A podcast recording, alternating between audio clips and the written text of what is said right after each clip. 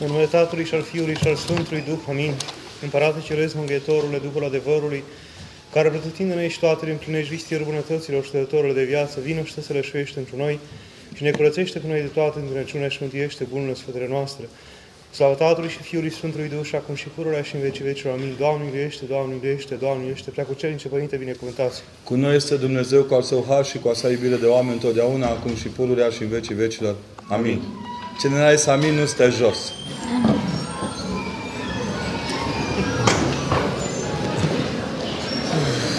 Toți au zis amin. în gând.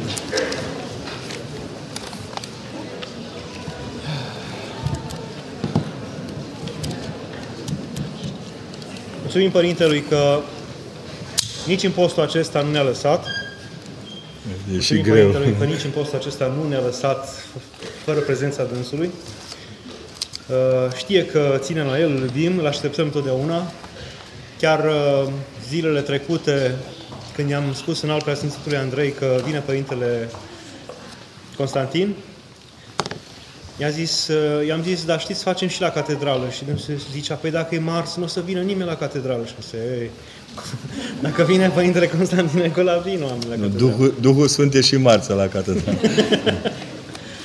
Și asta ca dovadă că foarte mulți din, dintre noi îi cunoaștem, foarte mulți îl iubiți, foarte mult așteptați sau v-ați folosit mult, probabil, de cuvintele dânsului anii trecuți, astfel încât dovediți prin asta că sunteți aici.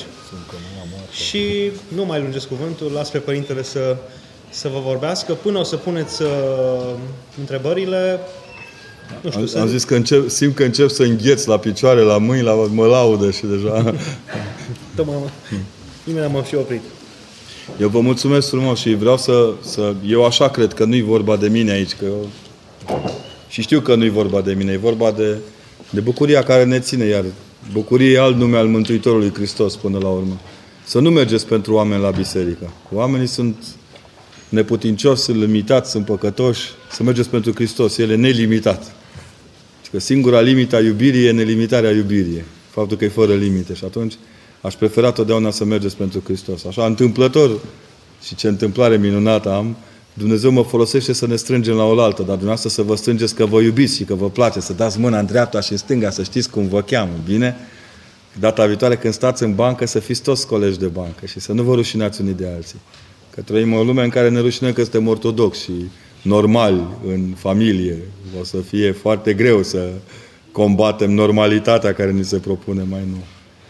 Uh, N-am reușit eu la catedrală să spun tot și nici nu cred că aș putea spune tot. Cred că dacă ai scrie o carte cine este Isus Hristos, nu poți să reușești să faci asta, dar uh, în gând am avut tot timpul uh, mesajul pe care l-a lăsat așa ca, pe, ca, o, ca un mesaj de dincolo de moarte Părintele Profesor Bria. El spunea tot timpul, noi ne agităm și de tot explicăm la oamenii ăștia toate chițibușurile legate de biserică, dar uităm că biserica este Isus Hristos, e trupul tainic al Mântuitorului.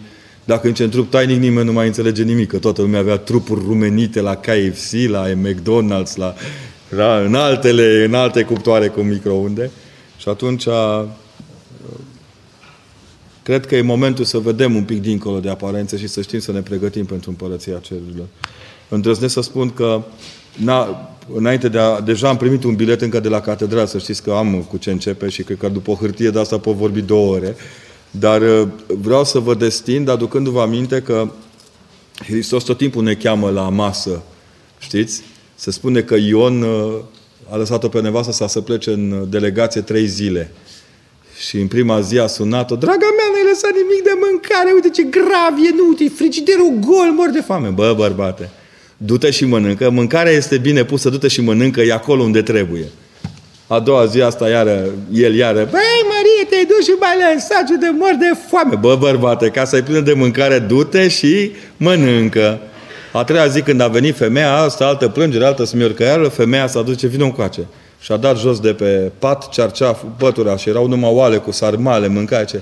Dacă stăteai acasă noaptea, Așa e și cu noi, să știți. Ai, Hristos ne pune tot timpul la dispoziție, dar noi suntem tot în altă parte. Îmi spuneam eu, o domniță care era cu pipașă rău, avea o pipășune, așa, pipășuni, pipășuni. La pipa la greu și cea, părinte, ce nu înțeleg eu, pf, mai pufăia un pic, eu sunt așa o bucurie deosebită. Și ce nu înțeleg eu, zice, de ce nu mi se arată mie Domnul? Și sfata moșului Hristos se arată în foc, în fum pe muntele Sinai, dar nu în tutunul tău drăcit. Zic, ia stinge o zi, două, să vezi cum încep deja să simți cum adie primăvara. Și mă sună după trei zile, ați avut dreptate, părinte, mi-a vorbit Domnul. Și ce ți-a zis? Nu știu, că n-am înțeles, nu mă mai rog. Bine, bine. Uh, sunt câteva întrebări. Chiar am primit un copil meu, un tânăr, un domnișor, un, un coleg mai tânăr, mi-a adus hârtia și zicea, vă rugăm să ne vorbiți despre cârtitori, chițibușari, nemulțumiți, cei care sunt nemulțumiți de trupurile lor, pe care le-ar dori altfel, fără cea mai sfântă parte a corpului care dă viață. Și aceasta poate fi ipocrizie, frică, opresc, mă rog. Acum, de cârtitor, ce să zicem, numai de bine, Dumnezeu să le ajute. Ați văzut că țara toată este o țară de cârteală. Când apare cârteala, apare și cârpeala. Să țineți minte, dacă nu vă simțiți bine la cursuri, dacă nu vă simțiți bine în casele voastre, dacă simțiți că acasă ceva nu e bine, și cârtim tot timpul. Uh, zilele trecute uh, s-a îmbolnăvit un elev de liceu și colegii lui s-au împărțit în 12 colegi de liceu în clasă cu el și s-au împărțit să-i ducă temele. Între colegilor din clasă și o fată cu handicap foarte mare, care merge cu cărucior, care e și oarbă, nici nu vorbește foarte bine, în schimb scrie foarte frumos, are un talent extraordinar la literatură. Și s-au dus ăștia 11 și urma să fie rândul ei. Și toți au zis, lasă că mergem. Nu, nu, nu, nu. Eu mă duc, zice, mă duc să mă vadă și pe mine. Și ăsta bolnav, când a venit colega asta lui la el cu cărucioare, târâtă de ăștia la să-i ducă, ia temele. Și băi, mă, parcă mă simt mai bine. Că nu putem să nu vedem nenorocirea din jur și nu trebuie să trăim prin comparație. Vai, ce bine mie că nu mi-e rău. Dar trebuie să conștientizăm că răul nostru nu e... Faptul că s-a stricat, vă tot, am tot spus eu data trecută, bușonul de la jacuzzi nu e un capăt de lume. N-ați fost la spa săptămâna asta. Oh. Dar nu e un capăt de lume, e doar o încercare de la Domnul, că s-a tăiat apa la spa, dar în rest vă descurcați. Deci luați-o foarte serios și să socotiți că adevăratele încercări vă fac oameni cu adevărat. Ieri am trimis un material pentru o revistă în care mi-am expus părerea despre frații ăștia introvertiți, destrovertiți. Și le-am spus că, din nefericire, eu mă simt discriminat în România. Eu, ca preot ortodox, trebuie să depun plângere împotriva uneia care ai cernea, de exemplu. La vremea când eu ar trebui să mă adun și să mă rog și să-mi țin poporul lângă mine ca să-L vedem pe Iisus Hristos, El face gargară. Dacă în curtea unei instituții vine unul și țipă în timp ce se desfășoară activitate, poliția intervine pentru tulburarea liniștii publice. Deci cum el simte nevoia să se dea în petec tot timpul și să-și încălzească lăturile din trei în trei luni și să ne facă nouă debate, because not debate, not money, este problema lui. Dar să nu tulbure credincioșii din biserică. Noi avem dreptul de a ne ruga în liniște, măcar atâta respect să aibă pentru ultimele două săptămâni din post. Ei bine, i-aș cârti câteva, dar nu pot să o fac pentru că ați văzut că mai nou suntem direcționați de Consilii Naționale ce trebuie să gândim. Nu avem voie să ne simțim discriminați. Eu pot să depun plângere că sunt discriminat când lumea se uită lung după reverenda mea. Nu? Deci suntem într-o, în, într-o țară de cârteli care cârpesc. La Chițibușar nu vă mai spun nimic, că îi vedeți pe profesorii voștri, eu însumi sunt Chițibușar câteodată la studenți, dar îi vedeți pe ai voștri că nu vă predau cât vă cer niciodată, sunt departe de aristocrația profesorală de altă dată și în cel mai bun caz nimeriți la câte un om care din când în când își aduce aminte ce profesie are când predă. Teoreticienii de mare major, în marea majoritate sunt tare mediocri și de aici ni se trage toată chițibușăreala asta în care e mai important culoarea în care îți șteza de licență și uh, cârligul ăla care ține hârtile decât uh, conținutul tezei de licență. Și atunci, la nemulțumiți nu știu despre ce e vorba, n-am auzit români nemulțumiți, n-am auzit. Românii au doar talent, nu, în rest, n-au. Au devenit Animalix, toți, românii sunt animalix. Știți că s-a dus ăștia într-o comisie națională de cercetare în spitalul de psihiatrie și secții întregi dispăruse. Zice, domne, de unde sunt ăia? Ăia, domne, toți sunt la România au talent. Uh, cei care sunt nemulțumiți de trupurile lor le dorim succes, le dorim succes, avem săl de fitness, avem uh, estrogen și androgeni. Am văzut că vând ăștia tot felul de pastiluțe. Te fac ca lămâia, ca portocala. De... Vitamine mănânci, vitamine poți. E de preferat urzici vers cu mămăligă rece, să vedeți cum se reface magneziul în 5 minute, dar dacă nu se face mămăliga, să luați în continuare. Trăim într-o lume de asparagus intelectual, n-ai ce să-i faci. Dar uh, să știți că e, e foarte bine că unii oameni sunt nemulțumiți de trupul lor, pentru că uh, se vor mulțumi viermii cu el. Tot ce ne, ne mulțumește pe noi, întotdeauna mulțumește pe alții mai săraci. Și viermii sunt mai săraci în trupuri decât noi și atunci fiți copii cu minți și veți înțelege că tot ce e făcut să piară, piere. Nu avem cum să-l ținem. O să vedeți ce mult valorează trupul doar când vă veți ține în brațe copiii sau soția, soțul, mă rog, acum e bine să subliniem, soțul să-și țină în brațe soția, sex feminin, da? ca să nu ajungem la alte probleme. Și să vedeți că acolo e importanța vieții noastre. Dar să știți că un monah care se raportează la icoană, tot la o întrupare se...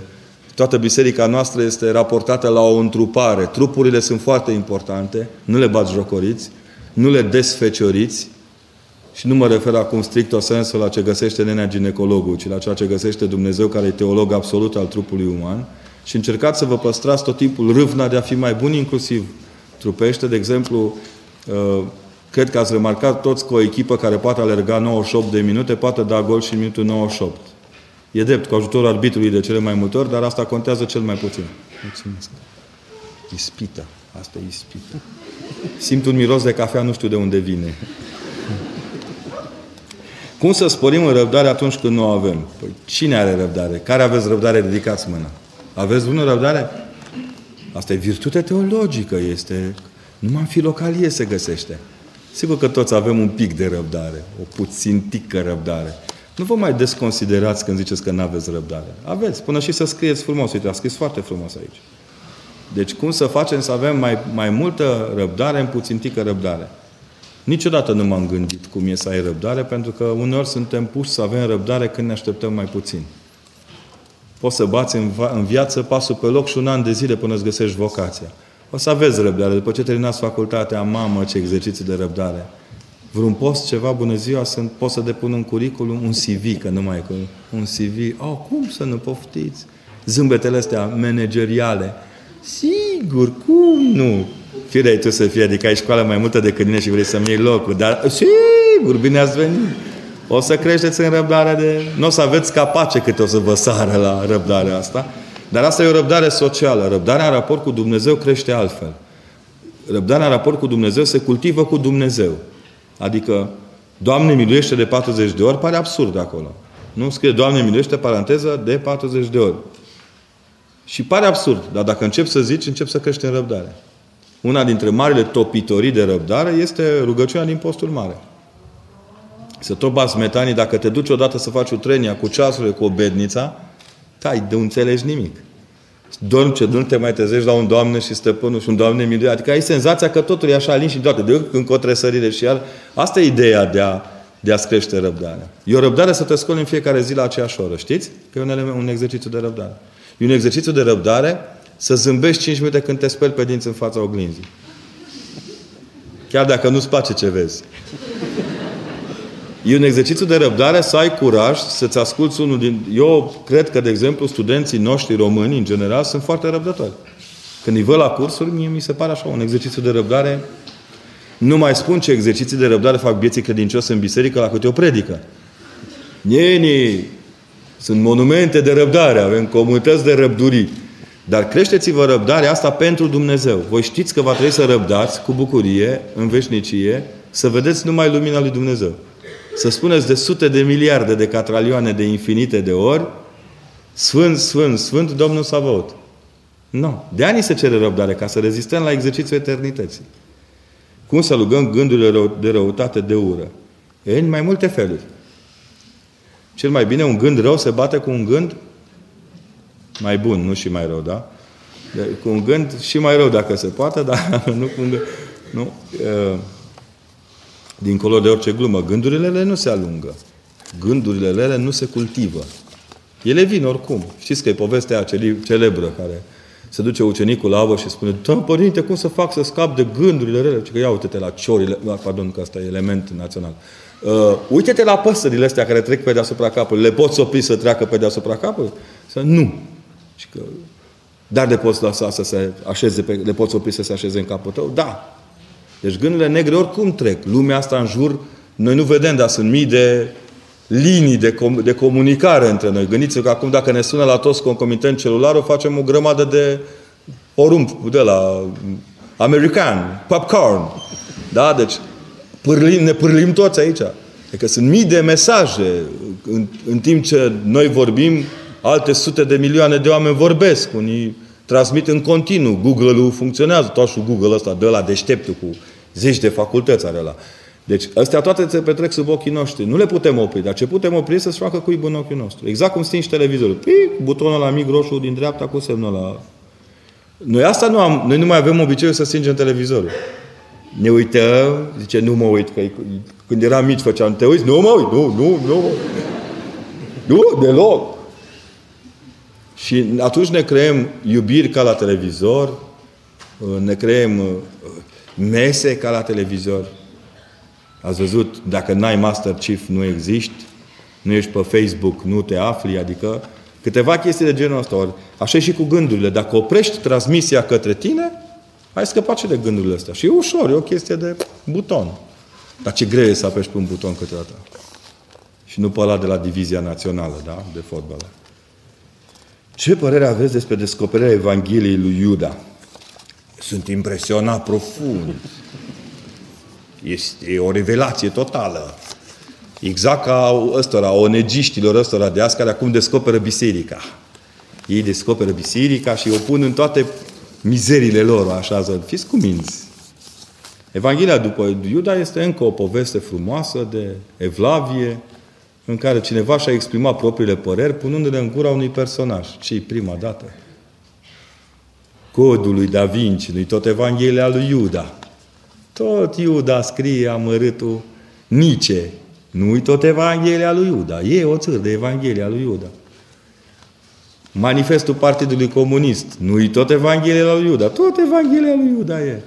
Cartea Roșie a lui Mao. Tot Evanghelia lui Iuda. Cartea războiului lui Che Guevara. Tot Evanghelia. Mai cam, oleo, oleo, mă, câte, iu, câte Iuda acolo. De iudișe. Adică fiți cuminți. Totdeauna când se face jocul dracului e un pic din Evanghelia lui Iuda. Dar nu că ar fi Iuda vinovat. Vorba poeziei. Nu-i Iuda singur vinovat. Ăla a făcut ca nieț filma, s-a dus, s-a târnat de o cracă, craca n-a rezistat. Știți ce e interesant? Există o carte care se cheamă Legenda Aurea și este așa numită Legenda Sfintei Cruci. Ca se spune că în graba de a-L umili pe Mântuitorul Hristos, cei din uh, Ierusalim au luat o punte de stejar, de lemn, nu de stejar, de lemn, nu se spune ce lemn e, o punte de lemn care lega Ierusalimul de, de uh, Ghena, de loc unde se arunca gunoi orașului. Și care nu era orice, acolo s-au aruncat și trupurile celor uciși, deci era așa un fel de țara lui Bahmuți, lui Prigoană. Fundătura lui Prigoană trebuie să se cheme Ghena aia, da? Și au luat lemnul ăla foarte grăbiți ca să-l bagiocorească pe Hristos spunând că îl, îl pun pe cel mai umil dintre lemne. Acolo călcau toate gunoaiele și toate mortăciunile erau acolo. Se îmbiba de toată miasma aia nenorocită. Da, dar se spune că puntea era făcută din lemnul din mijlocul raiului și atunci l-au luat și l-au răstignit pe lemnul respectiv, dar de fapt, în ciuda faptului că lemnul părea urât și nenorocit, Hristos răstignindu-se pe el l-a făcut lemnul vieții. Și în Evanghelia lui Iuda, dacă o citești, să o cotești că e o pârghie de asta către gunoi și către nimic. Ea sună bine, e metaforică, dracu știe să scrie în metaforă, dar niciodată eu nu, eu nu exist. Nu? Dumnezeu zice, eu sunt cel ce este, iar diavolul zice, eu nu exist. E bine, lângă locul acela de unde a fost luată această punte, se găsește și locul unde s-a spânzurat Iuda. Sunt câteva locuri paradoxale în Ierusalim, așa. De exemplu, locul în care a avut loc cina cea de taină, frângerea pâinii, este, este foarte aproape de locul unde este, mor, este mormântul lui David. Legea cea nouă nu strică legea veche, o împlinește la modul de săvârșit. Iar Hristos este mai mult decât împlinitorul ei. Este Dumnezeul celor două legi. Atunci, săracul Iuda unde să mai încapă? La știrile de la ora 5. Nu e Evanghelia de la după Iuda? Tot atât. Există o limită în ascultarea la de duhovnic? Da. Trebuie să uităm dacă are vreo cifră. Știți că la mașini 50, 60, 70. Eu aș dori să ascult de duhovnicul meu până la moarte. Nu o să reușiți. Dar dacă se întâmplă să moară duhovnicul înaintea mea, ce trebuie să fac? Dumnezeu să-l ierte, aia trebuie să faceți. Să știți că nimeni nu ți-e duhovnic numai pe perioada vieții. Cei care ați avut duhovnici care v-au murit sunt ca tații care mor. Ce pot să zic de tata, că nu mai mi-e tată după ce a murit? Eram la Cluj și povesteam cu, gânguream cu studenții mea când tata se stingea. Sunt un fiu nemernic. Ea când vin la Cluj tot timpul și vă văd, mi-aduc aminte de tata, semn că tata n-a murit. Veniți-vă în fire. Trebuie cu prostiile. Ascultarea de duhovnic merge până la Dumnezeu și înapoi. Moare Dumnezeu? Never. Așa că succesul. Că unii e cu patru clase și are succesuri pe tema asta. Dar vreau să vă spun că nu, asculta de duhovnic nu înseamnă a nu comenta cu duhovnicul sau a nu avea un schimb de păreri cu el, a nu discuta cu el, a nu lămuri. Da? Iar voi îmi place că vă puneți problema duhovnicului. 80% din creștini noștri ortodoxi merg la aspirină, algocalmin. Aspirină, algo... nici nu atinge genunchiul, podeaua și deja dezlegarea e rostită și ei n-au apucat să zică părintului nimic. Acest stil de spovedanie avem câteodată. E și greu. Când ai 100-200 de oameni pe zi la spovedit, intri în vrie, n-ai cum să reziști. De aceea, faceți-vă timp. Spovedania la duhovnic nu înseamnă doar ce îi spune sub epitrahil, ci și ceea ce comunicați cu el și pâinea care o mâncați cu duhovnicul și rugăciunile pe care le ascultați și filmele care le vedeți din îndemnul lui și cărțile care le citiți. Duhovnicia e o construcție foarte adâncă, nu e o, nu e o chestie de suprafață. Popa amărâtul nu e un funcționar pe care să scrie niște limite de viteză, acum se poate, acum nu se poate. Și încercați să nu fiți voi pricina pentru care el trece de la viață la moarte, epuizându-l așa. Ce părere aveți despre Oreste? Vă rog să dezvoltați puțin. Mulțumesc. Deci, eu am o părere deosebită despre Oreste. Deosebită. Îmi pare așa de rău că un om de inteligență și de capacitate speculativă atât de bună pierde vremea cu, cu, cu nimicuri, încât mă, uneori mă apucă și pe mine uh, revolta. Mă uit cum oameni inteligenți să pierd în amănunte fără rost inventează științe, inventează falși Dumnezei. V-am spus, toți cei care nu cred în Dumnezeu trebuie să-și inventeze Dumnezeul lor, care după chipul și asemănarea lor, uneori cu ochelari și chel. Vorbeați de limita iubirii, dar la alte etnii. etnii. Cum să ne comportăm cu ei cu iubire și ispitele din trecut, ne acceptăm gafele care le-au făcut. În iubire trebuie să iertăm, să fie ceva reguli sau să păstrăm pe Dumnezeu. E greu aici. Cu alte etnii. Știți ce am făcut în duminica în care a fost Paștele catolic și reformat? I-am rugat pe credincioșii din catedrală să se roage cu bucurie pentru prietenii lor și să-i sune. Să zică că Hristos a înviat. Și să se bucure împreună, dar numai în duminica aia.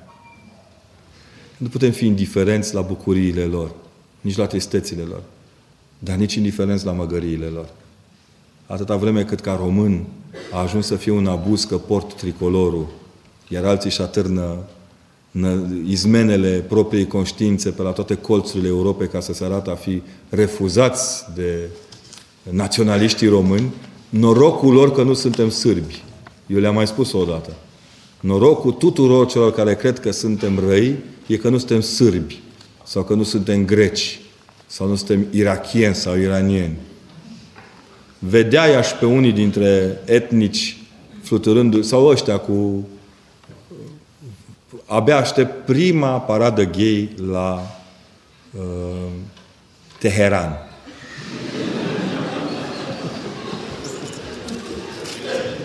La Fenian. La Fenian s-ar putea, că ăia sunt mai îngădui... Ăia au devenit foarte îngăduitori. Acolo e pericolul, că dacă ăia mari au devenit îngăduitori, ăștia mici își permit să ragă. Care este legătura Sfântului Andrei cu șaguna cu Sfântul Calinic de la Cernica? Sfântul Andrei era intelectual, iar Sfântul Calinic un om duhovnicesc. Na. Tâmpit ce sunt că sunt intelectual, cum îmi pierde duhovnicescul din mine. Pii de bine. Părinte, să te lași de citit, auzi. Băi, oameni buni, fiți cuminți, biserica ne încape pe toți. Pentru Ardelen, dacă venea un duh, ia uitați-vă, când când saltică la Ardelen, zic ăștia merg mă în brânză de aceea, că habar n-ai să cânti. Sau când te apuci cu o predică cu Duhul Sfânt, mistic, ceva, bă, du-te bă de aici, ori ne dai ceva zdravă să mâncă. Ardeleanu vrea slană și la predică. Nu-i dai slană cu ceapă roșie, zice, bă, păpai cu vaca. Ce profil trebuia să aibă un... Vă dați seama ce profil intelectual trebuia să aibă un arhiereu în vremea lui Șaguna ca să reziste într-un ardeal subțiat de toate intelectualitățile și de atacat din toate părțile. Veniți-vă în fire. Nu spun că Sfântul Calinic n-ar fi făcut minuni și în mijlocul poporului ardelean, ar fi făcut.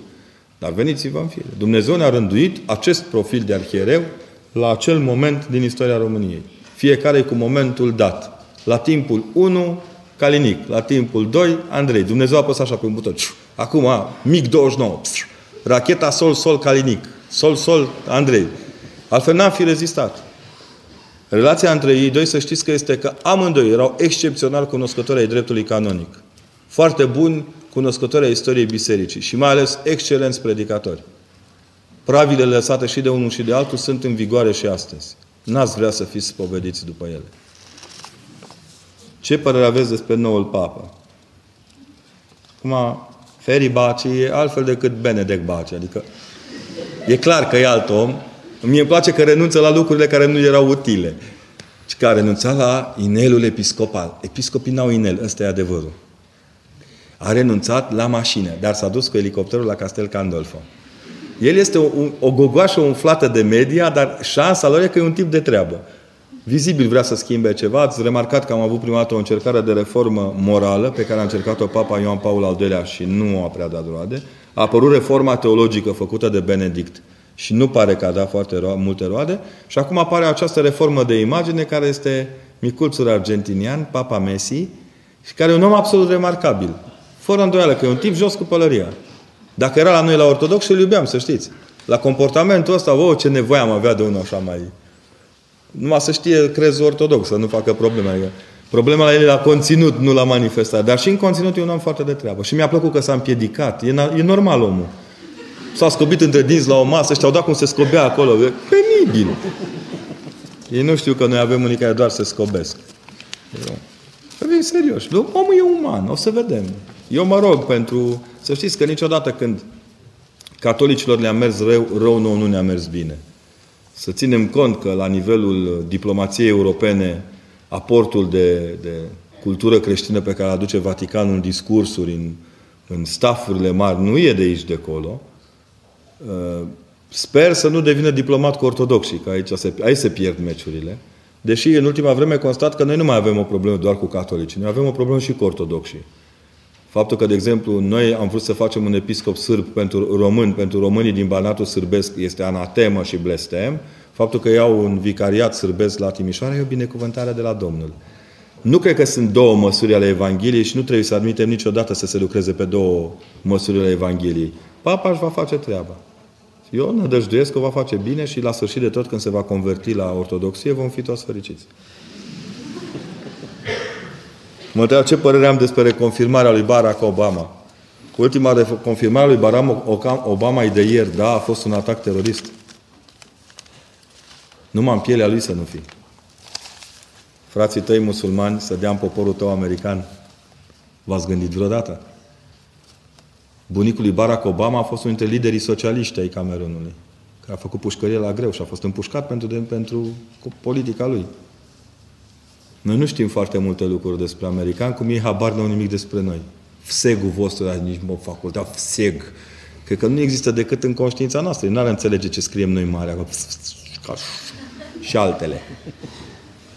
Ceea ce vreau să vă gândiți foarte bine este că ne putem ruga pentru americani liniștiți. Cu cât se vor converti mai mulți la ortodoxie, cu atât de va fi mai bine. Unde să-mi găsesc un prieten potrivit ca să-mi fie soț? Sper că e fată care mă întreabă. Alo, domnul... Da. Și cum să dau seama că este cel potrivit ca să ne mântuim împreună? Mo! Uite, două întrebări cu foarte greu răspuns. Odată că firea omului trebuie să fie naturală. Să nu forțați niciodată natura relației voastre. Să nu credeți că dacă ziceți două psaltiri pe zi și bateți 40 de metani, nu o să vă chine dracu curviei. Aș zice din contră. Fiți cuminți și nu epatați. Ortodoxia nu stă în ceea ce mărturisim despre ea că, spun, despre ea că este, ci din ceea ce trăim că este. Învățați să vă plimbați de mână, nici nu știu ce căutați în sală aici când e așa frumos acum afară. Pe bune. Deci asta este a fost una dintre probleme. Nu știam dacă să intru sau... Și acum am înțeles, i-am spus și părintelui, i-am spus părintelui Teofil Tia. Eu acum am înțeles de ce în altul Anania a ținut, Bartolomeu a ținut așa de mult să fie mormântat acolo. Să-i se plimbe îndrăgostiții prin plete. E parcul ăla acolo și erau doi tineri care se țineau în brațe. Nu m-am, m-am dus să trag cu urechea ce vorbesc, dar puteam bănui. Dar știți că mi-au creat o stare de bine, o stare de normalitate. Iubirea în ortodoxie e o stare de normalitate. Este un mod de a fi de dragul celuilalt, de bucurie de dragul celuilalt. Nu știu cum o să faceți să vă mântuiți, că e greu, nu avem soluții mântuitoare, avem o biserică în care ne putem mântui, țineți aproape de ea, încercați să vă prăznuiți bucuria și să fiți, uh, să fiți ai bisericii, inclusiv când pare că nu sunteți ai bisericii. Și vă mai vând un pont. Încercați să nu vă încurce Dumnezeu în nimic din ce faceți. Dacă faceți un lucru la care vă încurcă Dumnezeu, să știți că aveți o problemă. Nu-L văd pe Hristos stând liniștit când voi copiați, de exemplu, la examene. Profesorul stă liniștit că el e mulțumit. S-a prefăcut că predă, voi v-ați prefăcut că ați învățat, statul s-a prefăcut că îl plătește, noi ne prefacem că avem intelectuali. Avem la intelectuali în România, mă, mă, e țara plină de intelectuali. Să nu vă prefaceți niciodată. Iubirea trebuie să fie sinceră. Dacă cineva te iubește, e sincer cu tine. Niciodată nu spune prostii. Vai, draga mea, dar ce spray ai când ți-e spute gura că nu te-ai spălat. Da, am un chestionar aplicat la liceu și am spus ce îți displace cel mai tare la prietena ta. Faptul că îi miroase gura. La fete, când le-am întrebat, miroseau mult mai multe. Și de aceea am impus la un moment dat un, un program când predam la liceu, nici o zi fără duș. Da, asta ține de a te crește, a te crește în iubire pentru celălalt. ce plăcut să mergi cu un munte de primăvară, vară, toamnă, șobolan plutitori. Și acum mântuirea să știți că e grea. Nu mă întrebați pe mine, întrebați-vă duhovnicul. Da? Părinte, să mai rog să, să vorbiți despre importanța culturii în viața creștină și totodată importanța literaturii în dezvoltarea personală inter, inter, inter, intelectuală. Deoarece unii cuvioși mă, desconsideră totul până și cultura. Ah, nu cred. Și fa- m-am înțeles un debat. Aveam un foarte bun coleg, prieten, îndrăznesc să numesc prieten, îmi dai voie să numesc? Da. Mulțumesc pentru un, un foarte bun prieten care spunea, a, mă, termină mă cu literatura. Mă, niște idioți francezi ăștia. Și am zis, vă parlea în francez? Ce zici, mă? Spui, matare, de nu simți nici în ureche când vorbesc francezii, că nicht habe Sprache in France. Nimica, te bătălăiești ca legumă în ploaie, așa, dâc, dâc. Nu spun că că este grav că nu știi limba franceză. Ferească Dumnezeu. Dar nu ne cheamă Cocoșanel pe toți, nu? Dar important este să înțelegeți că orice limbă asumată este un orizont nou de cultură și cunoaștere. Și asta este enorm. Vă spune unul care de moș a învățat italiana, citește spaniola și portugheza. Adică târziu de tot m-am descebăluit. E fabulos. Nu vă puteți închipui ce înseamnă să poți citi în altă limbă regret profund, cea mai mare greșeală a vieții mele intelectuale e că am uitat rusa.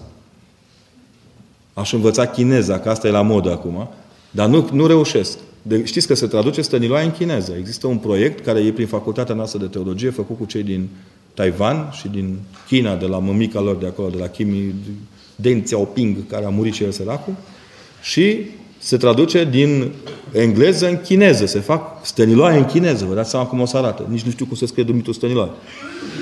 Da, să o fi scriind. Au, iau semne pentru toate. Când înveți semnele și cultura unei limbi, înveți să-i transmiți lui Dumnezeu că îl iubești și în limba respectivă. Și asumi tot ceea ce înseamnă bucuria unei culturi. Și asta înseamnă enorm de mult.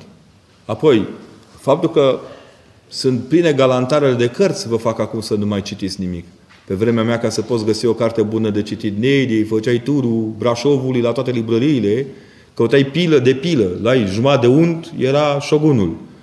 două borcanele de iaurt, era șpaga la volumul întâi din, nu, din John Fowles, din Magicianul. Dacă dispuneai de ceva parizer, te la felici și îl dădeai șpagă, puteai să ai și bucuria să descoperi o traducere mai nouă din cine vrei. Era o colecție cu rombu roșu, așa, colecția romanului de dragoste. Pentru biblioteca pentru toți, șpaga era un pic mai multă, că se publicau în volume mai multe. Dar pentru cel mai iubit dintre pământeni, mi-am dat Artexul nou meu nou, nou. Artexul era o minge de fotbal. Dar voi nu mai dați nimic pentru cărțile voastre, decât bani, care vă irită. Câte cafele intră aici, câte farduri aici, câte rujuri aici, câte fițe. Și trebuie să dau eu pe volumul ăla de contabilitate. Am văzut un volum de contabilitate, apropo, astăzi. Costă cât uh, șase Biblii și n-am auzit niciun contabil să se plângă de asta, nicăieri. Ori costă prea puțin Biblie, ori e ăla exagerat de mult. Nu ar fi mai deștept să ia decât uh, făm serios. Și altele de genul acesta. Iar cultura înseamnă tot ce intră în ținta dumneavoastră. De citit, de ascultat, de văzut, toate vă creează un, o anumită fișă de rezonanță interioară care vă ajută să creșteți foarte mult. Sunt zeci de filme excepționale pe care nu, nu mai apucăm să le vedem, că noi ne uităm unii în ochii celorlalți, așa, triști, un popor de oameni triști, nu înțelege pe ce lume trăim, nu ne iubește nimeni, suntem părăsiți de toată lumea. Și atunci, asigur că apare depresia asta națională, care nu-i de ieri de azi. Și cred că noi suntem un caz clar de psihiatrie socială românii. Nouă, când ne e bine, ne e bine la toți și unii rămân acolo. Cădem după aia toți și ne e rău la toți, dar aia care s acolo, aia avea ce se plâng ei. Am auzit un nene parlamentar așa de supărat că avea o cameră la hotel în trecuta legislație. El are vreo câteva legislaturi așa, nici nu cred că nici mai știe săracul. Că e senil de mult, din 90 e senil. Și zicea, zice, vai, aveam o cameră 40 pe 40, așa mă desfășuram. Acum zice, n-am decât 36 pe 42, așa, bă, perdere de viteză acolo. Deci vă rog eu mult, puneți mâna, citiți, decât să bârfiți, mai bine comentați. Decât să înghițiți peltea culturală, mai bine faceți exegeză la tot ce primiți. Și dacă trece o muscă prin sală, analizați-o. O să vedeți câte câștiguri o să aveți. Părinte, am o prietenă care vrea să meargă în mănăstire, dar părinții și duhovnicul ei nu acceptă asta. Duhovnicul e influențat de părinții așa că mi-a spus un sfat pentru ea. Să aibă răbdare. La mănăstire poți merge numai la vârsta la care te primește Hristos. Nu este un timp, un timing, boarding. Now boarding, it's finished. Hristos nu își retrage niciodată scara de la bordul avionului. Nu ai ce treabă. Să stea răbdurie, cu minte. Pe mine m-a impresionat Părintele Șmeman în jurnalul lui scrie când a venit o tânără americană la dânsul să se călugărească, a zis Părinte, nu, nu, nu încă. Ce facultate ai terminat? Că am terminat economia. Du-te și caută-ți în loc de muncă unde să ai cât mai mult contact cu oamenii. Să poți să vorbești cu ei, să discuți, să ai posibilitatea mărturisirii ortodoxiei tale, cu o cruce, cu o iconiță, cu... Aia asta, zice, și cât să fac asta? Trei ani de zile. Dar în trei ani de zile să nu lipsești de la slujba de la biserica noastră din parohie, să... Într-adevăr, fata trei ani de zile a lucrat la un ghișeu de bancă, a, și-a pus o iconie, a propovăduit, a vorbit cu oameni, dar nu lipsea niciodată de la biserică, spăla, făcea curățenie, cânta la strană, a învățat tot tipicul. Că nu ce în mănăstire să te învețe mănăstirea să te rogi. Nu te rogi, ce cauți în mănăstire? Că ajunge câte una săraca să lipește de stradă și zici, păi zi mă, du, că nu știu. Până acum am citit Hustler. Uh, pardon, asta nu-i pentru ele. Hai că cit cu lecturi de astea frivole. N-ai ce căuta la strană, că strici mănăstirea, nene. Și așa ne e tot mai greu în mănăstiri. Strici mănăstirea. Nu te duci ca un handicapat. Biserica, mănăstirea nu e un spațiu de handicapați, e un spațiu de oameni împliniți. Ei bine, după aceea s-a dus la părinte, zice, cum te simți? Zice, mă simt foarte bine, zice, acum mă simt bine. Ce dar ce să fac mai departe? Mai stai trei ani. Și pe trei ani de zile zice, aveți dreptate, am înțeles. Ești monah acolo unde te îngăduie Dumnezeu să fii monah. Nu ești monah unde crezi tu că ești monah. În mod cert. Și eu și Părinte Ciprian acum am preferat să fim la Atos. N-ai vrea acolo? Mamă, răcoarea serii, înainte de priveghere. Oh, Doamne! E dumnezeiesc! Fetele nici nu o să știe cum e. Na. În sfârșit, avem și noi bărbații ziua noastră internațională. E ziua în care intrăm în Atos. Și uh, în momentul în care stai acolo, îți dai seama că de fapt fiecare gest, tu ești cu gândul tot la copiii tăi de acasă, la zici, băi, ăla în spital, cum o fi? De, cât de tare ai fi călugăria ta e acolo unde ți-a îngăduit-o Dumnezeu să fie. În mod cert și definitiv. Acum câțiva ani, când eram în NATO de privegherea de... A fost ultimul an al Părintelui Petroniu, când a slujit la de Rusalii și mi-au îngăduit și mie, că, că la toți sfinții se îngăduie și un vierme. Mi-au îngăduit și mie să slujesc atunci și am venit pe drum, zic, Doamne, păi nu poate fi ceva mai frumos, mai bun, mai adevărat decât fai, priveghere înaltă de pogorârea Duhului Sfânt. Fuuu! Ai medalie de onoare. Să știți, în pieptul unui preot, astea sunt medaliile de onoare. Și vin acasă și un prieten foarte bun m-a dus la Gherla, la penitenciar, să le vorbesc pușcăriașilor. Și când i-am văzut pe oamenii ce bucuroși erau de Evanghelie și ce fericiți erau că am fost acolo, râdeau, domne, după ce n-am mai râs atâtea mari de vreme, mi-am zis că, de fapt, Hristos spune, în temniță am fost și m-ați cercetat. Nu a spus, în Atos am fost și m-ați privegheat. Și atunci am înțeles că nu unde zicem noi că ne e bine, ne e bine. Ci unde Dumnezeu îngăduie să ne fie bine, acolo ne e bine. Ce, ce părere aveți despre reînființarea crematoriului uman din Cluj? Vă le dorim succes. Va crește producția de NES și de știri care filmează coșuri cu fum. Sigur că uneori poate fi o necesitate. Lăsați că aveți destulă populație de altă credință decât ortodoxă în Cluj. Ăștia oricum sunt arși din timpul vieții. De dorința unei anumite zone, nu spunem care. Și atunci lăsați că ai treaba unora. Eu zic să vă întăriți poziția și în continuare să fiți foarte fermi. Știți că a, a fost un meci întreg, dacă vă aduceți aminte, inclusiv televizat, atunci cu arderea lui Sergiu Nicolaescu. Dacă, și ne-am spus că argumentul fundamental... Biserica tot... Am încercat noi cu argumente din Scriptură, cu... Îi dai dracului Scriptura, dracul ce fi de aici, că doctor în ea. Mai ales unii penticostali de pe la unele antene, că erau foarte docți și ne dădeau lecții până când le-am reafirmat doctrina lor din America, nu asta din România. Retro satana, ăștia când le zici retro satana, trebuie să stai cu spatele spre America. Să vadă de unde le vine lor sorgintea și de unde le-au ajuns culturile. Și le-am zis, gândiți-vă bine, conform legii de stat din România, orice clădire care este aprinsă, este incendiată, incendiatorul este pedepsit. E pedepsit prin lege. Ești incendiator, te pedepsește. De ce trupul omenesc, care este templul Duhului Sfânt, și îi dai foc, n-ai fi pedepsit pentru asta?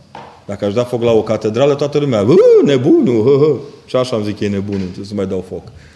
Dar dacă dai foc trupului tău, de ce nu e asta un păcat?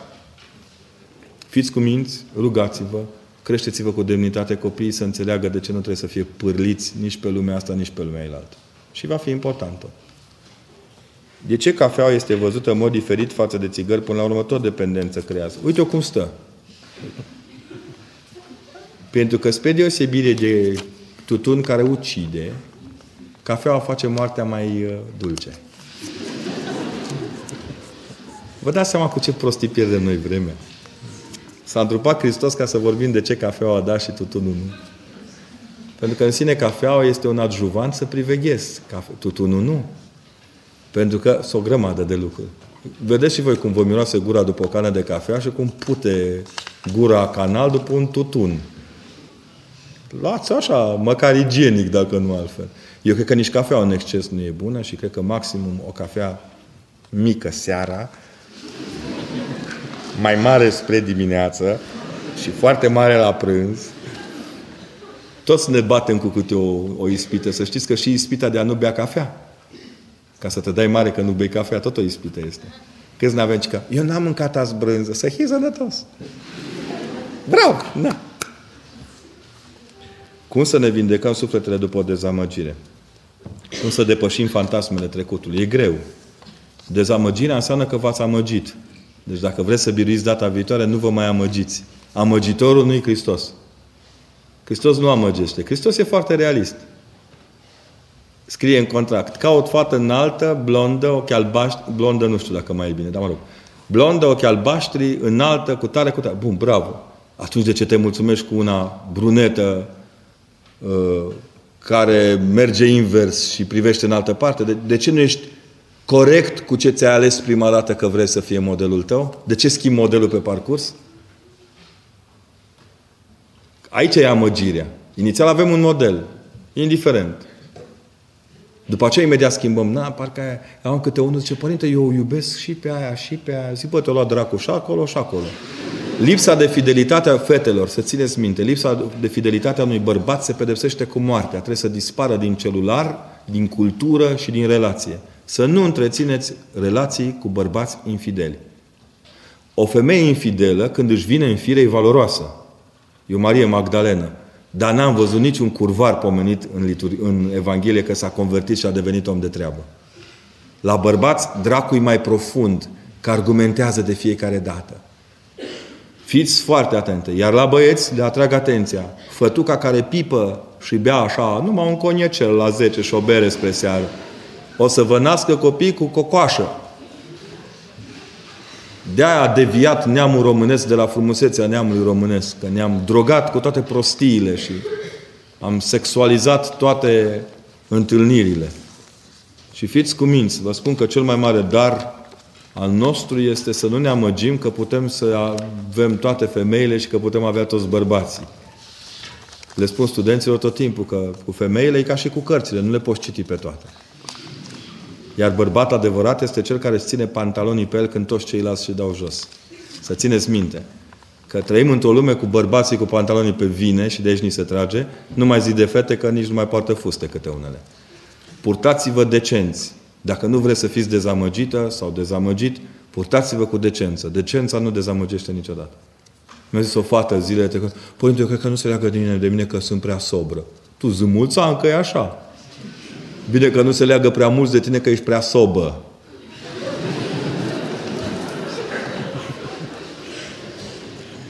Care să fie argumentele noastre împotriva celor care susțin că biserica este vinovată de regresul României, de lipsa de dezvoltare din punct de vedere al mentalității? Ce să le spunem celor care scot în evidentă faptul unor preoți care mai greșesc cu scopul de a discredita biserica, cu scopul de a îndepărta faptul că harul preoților rămâne indiferent de faptele din viața de zi cu zi, nu reprezintă un argument pentru ei. Nici nu este un argument. Spune unul dintre părinți, Sfântul Simeon, nou teolog, că un preot care nu-și ține preoția se autocaterisește. Deci singur se scoate din afara Harului lui Dumnezeu lucrător. Ideea cu popa ai popă și un șanț e valabil la reformați și la catolici, dar la ortodox nu prea e așa. Că să-i pup mâna popii dacă e în șanț, că e beat, că el e mâna popii ușurel, că nu stă Hristos în, în mâna preotului. Sărutăm mâna preotului care slujește liturgia, care ți-a dăruit viața, care ți-a dăruit nemurirea aia, da. Dar nu pup toate cioturile sufletești. Unu. Doi.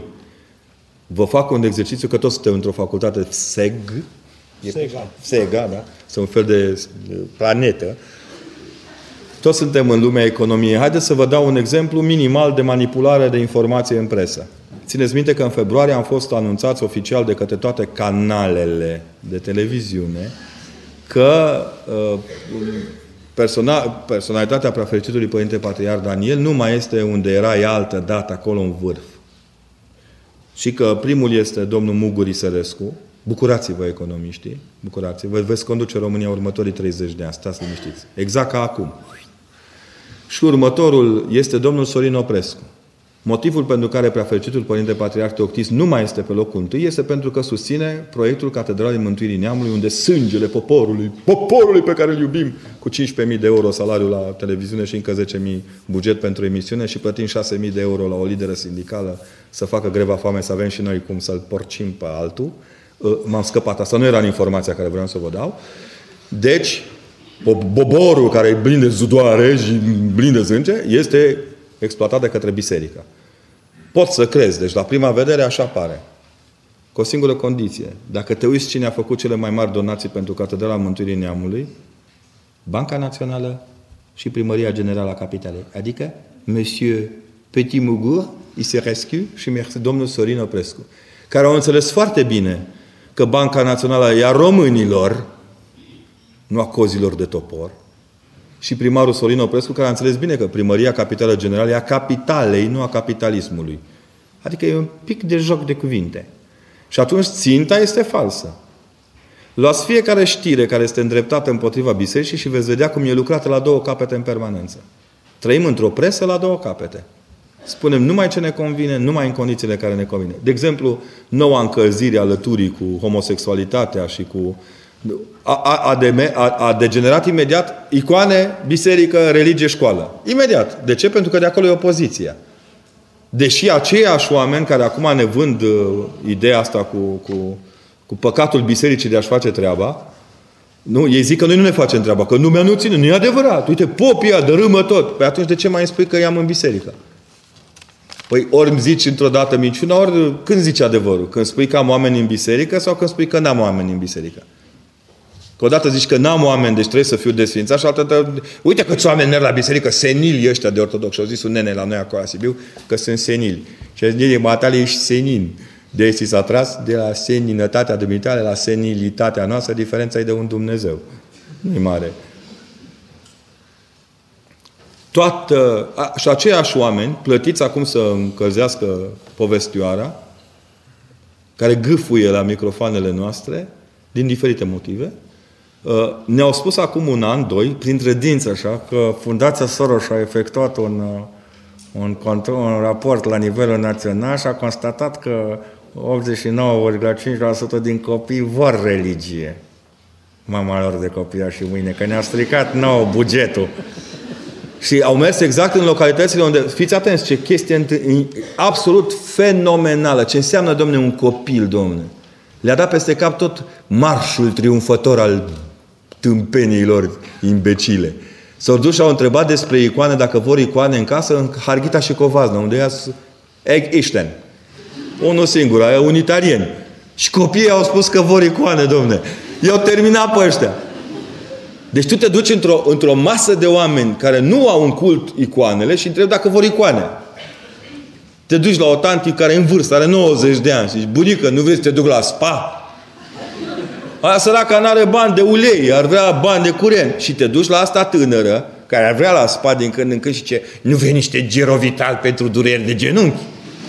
Deci te întreabă tot timpul în altă parte, în speranța că le iese. Nu le iese. Ghinion.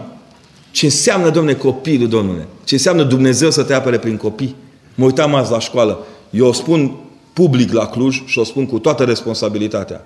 Dacă generația de copii care acum este a doua, a treia, a patra, nu va fi decimată în continuare de impostura intelectuală a anilor următori de școală, nu ne va înghiți niciun fost imperiu vreodată și nimeni nu va putea să ne batjocorească ca oameni. Azi am fost în Târgu Mureș și am văzut ce îi așteaptă pe viitorii dușmani ai României. Vai de capul lor! Indiferent că acești copii vor rămâne în Târgu Mureș sau vor merge la Căpșuni sau la Mulți, Melcii, pe nu știu unde, îi vor bate tot timpul pentru că ei real cred în Dumnezeu. Real. Mi-a părut rău că nu poți filma câte o oră de asta, că aș da-o. Ăștia care ne tot spun că copiii se sperie. Știți cum făceau? S-au lipit copiii de reverendă, ne pupam. Era dragoste mare. Micul dejun. Ce ne spun ei nou? Că ne urăsc copiii, zbătuți în cap. Sunt convins că iubesc pe aia la fundația aia, cu fața aia de Temistocle Copa Redivivus. Ce părere aveți despre părinte, scrierile Părintelui Ghilase Gheorghe de la Mănăstirea Frăsinei? L-am stimat și îl stimez foarte mult pe părinte, l-am cunoscut personal. Când vorbea era mult mai ușor de citit decât atunci, acum când îl citești. Părintele Părintele Stăniloae a avut o vorbă către unul dintre părinții de la noi de la Sibiu, zice, lasă-l că așa de complex scrie că nu-l înțeleg decât aia care gândesc cel puțin la fel ca el. Pentru cei care au trecut prin experiența yoga, pentru cei care au crescut, au crescut prin alte experiențe decât cea creștină, Părintele Ghelase e cel mai frumos cârlig către Dumnezeu pe care ne l-a putut pune Dumnezeu la îndemână în neamul nostru. Experiența lui, capacitatea lui, îmi pare rău că nu l-ați cunoscut ca om, fabulos. O fantă de lumină era. Te duceai la el cu frică, dacă tot citeai acolo chip, chip al chipului care închipuie, închipuirea chipului care închipuie, gata, erai mort. Când venea el și spunea cum stă soarele în bobul de grâu și că mănânci soare când mănânci grâu, ce bă, de ăsta sărac. Păi, când vorbea cu tine, erai, te termina. Cum se poate împăca psihologia cu teologia? Am să vă dau un exemplu. La o facultate de medicină, nu vă spun unde, a fost o, o conferință foarte amplă despre avort. A fost medicul ginecolog prezent, decanul facultății respective, care este imelist, băiatul la care clienții nu se plâng niciodată, o doamnă psiholog și prea cu cernicia mea, această bucată de interpretare exegetică. Și mi-a plăcut foarte mult. Ginecologul a fost foarte ferm, a explicat foarte corect despre ce e vorba. Medicul legist, decanul lor, a fost foarte ferm, foarte corect despre ce este vorba. Psihologa nu era, cred că, foarte în temă, dar a vorbit și ea bine. Și... Popa s-a trezit să vorbească prostii. Eu le-am spus de la început că am o experiență dubioasă la capitolul ăsta. În primul rând că mama, în ciuda faptului că a vrut tot timpul să scape de mine, m-am încăpățânat să trăiesc. Și mama nu regretă.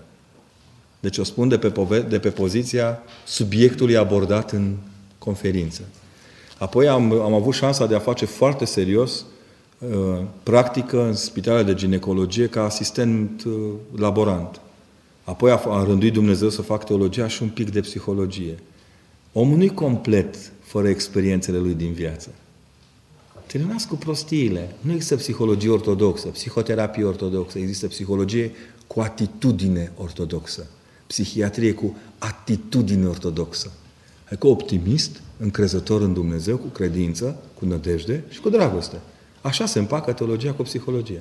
Psihologia nu se prea împacă cu teologia, că ei cred că credința este un fals, este vorba despre o, o bipolaritate umană axată pe... M-am uitat la o definiție astăzi, de aici știu, și am văzut acolo, a o carte 100 de expresii din psihologie, unde doliul este așa, adică faptul că omul suferă când îi moare cineva este expresia unei boli, d, d, d, d, să ne bucurăm toți când moare. Ăla care a scris cartea de psihologie atunci.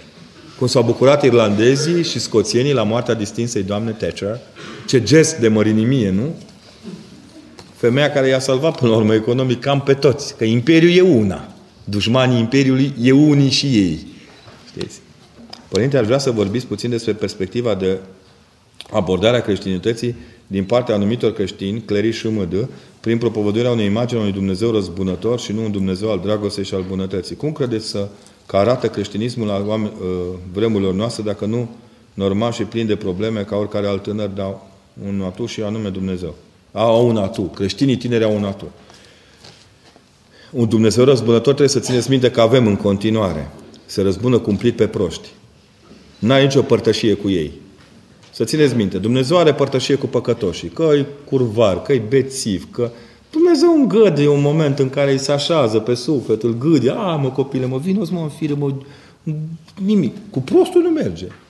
Că ăla e plin de el și băi, eu sunt, creierul meu este însuși Dumnezeu și lucrează numai cu energii create. Nesuri, bul, de, ați văzut cum fac bul, cum face suculețul ăla cu, cu tăuraș în el, cum face Red Bull aripioare la tot felul de drăcușori la televizor.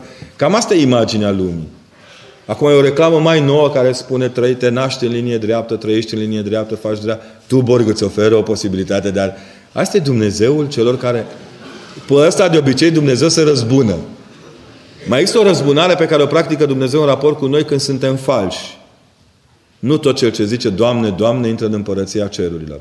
O prietenă foarte bună, o sculptoriță de la Timișoara, Linda, care este o evreică convertită la ortodoxie, a făcut un, un, un ansamblu de, nu tot cel ce zice Doamne, Doamne, a creat șapte figurine care sunt toate cu mâinile ridicate, toate dintr-un bronz înnegrit așa, una singură în mijloc e dintr-un bronz aurit.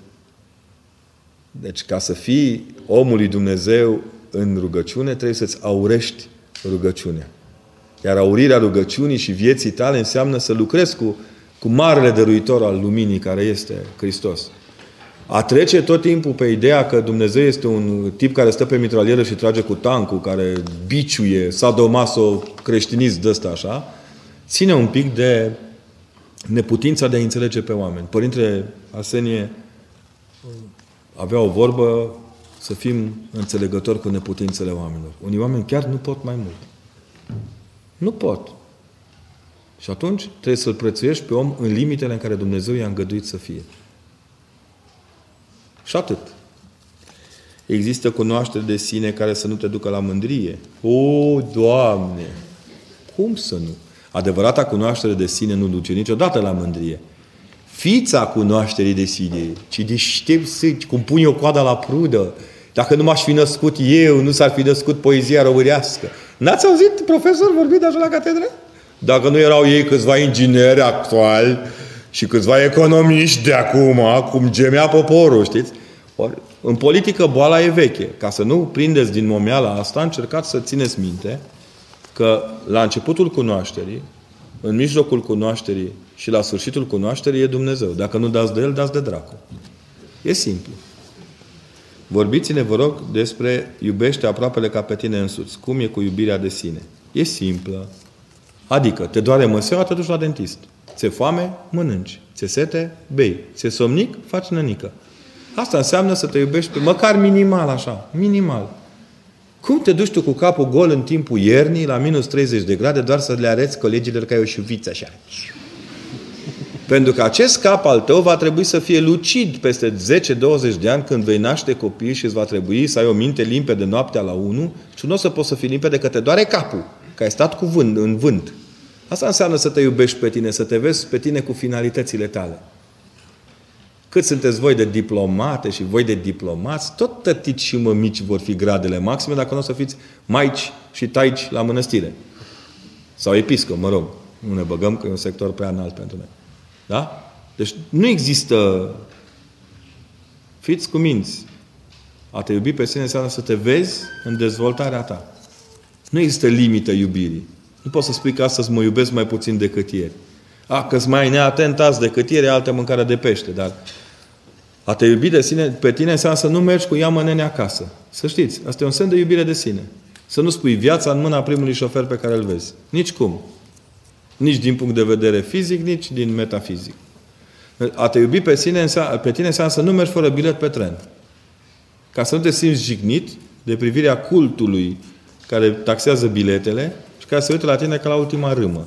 Îți meriți privirea. A te iubi pe sine înseamnă să mănânci tot când îți spune mama farfurie, indiferent de vârstă. Nu există comentariu la mamă și la tată. Nu există. Au să spuneți, bine, acum mergem în post și o să ne pună ai noștri exact în joia mare cârnați. Na, și? Unde e problema? Păi da, dar vrem să postim. Păi cine vă oprește? Niciun părinte nu încalcă binele copilului. Îi vrea binele, chiar exagerează cuvântul binelui. Pui cârnatul deoparte și mănânci restul. Dacă nu mai e nimic, nu mănânci. Și atât de simplu.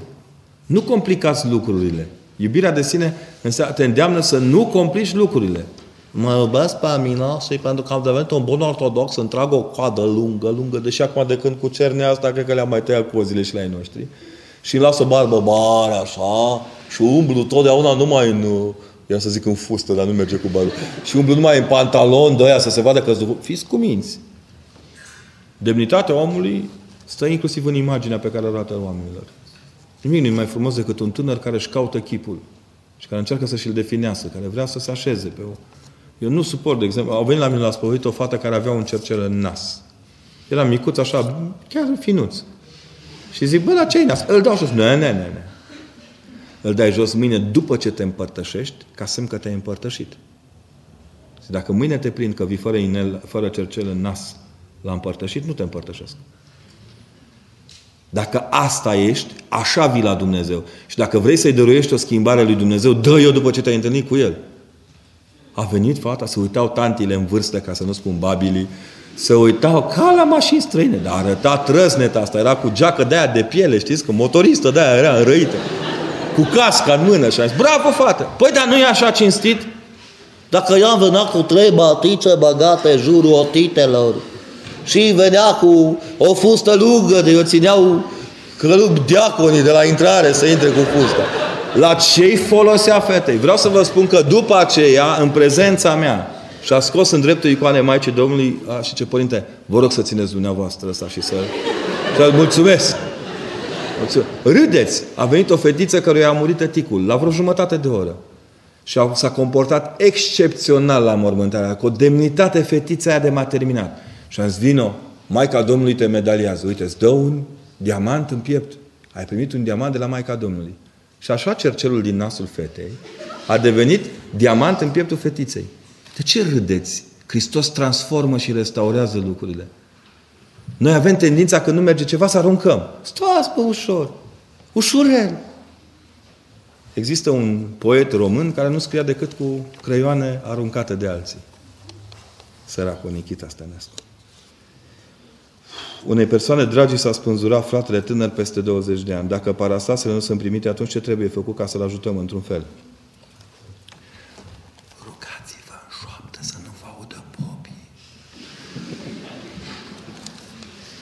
Părinte, ce atitudine se iau la serviciu unde colegii deseori vorbesc împotriva Domnului și bisericii? Vreau să vă spun că la serviciu ca la serviciu. Se ridică racheta, mingea, se lovește dintr-o lovitură. Dacă faceți greșeala de a da în afara terenului, e problema voastră. Trăzniții exact când se așteaptă mai puțin. Tendința noastră e ortodox, da, răbdătă, da, biserică. Le-am spus unora, băi, voi nu socotiți ortodoxia mea handicap, că dacă vă trag un dos de palmă intelectuală, vă adun de pe jos pe toți. Eram într-o cancelarie de școală și toți își dădeau, de parcă eu nu eram acolo, știi? Vorbeau de pop, curvar, bețiv, oh, oh, oh. Și aștepta să vadă reacția. Așa zis, Doamne, miluiește această cancelarie de sfinți. Iai pe toți în rai în clipa asta. Zic. Iai, iai pe toți în rai. S-au schimbat la față. Bă, ce faci, părinte? Păi, de, bă, asta este. Cum ne dăm seama care e voia lui Dumnezeu cu noi? Cu răbdare. Stați și ascultați-L pe Dumnezeu. V-am spus, e un sunet de rutină în jurul nostru. Uitați-vă bine, un huruit tot timpul.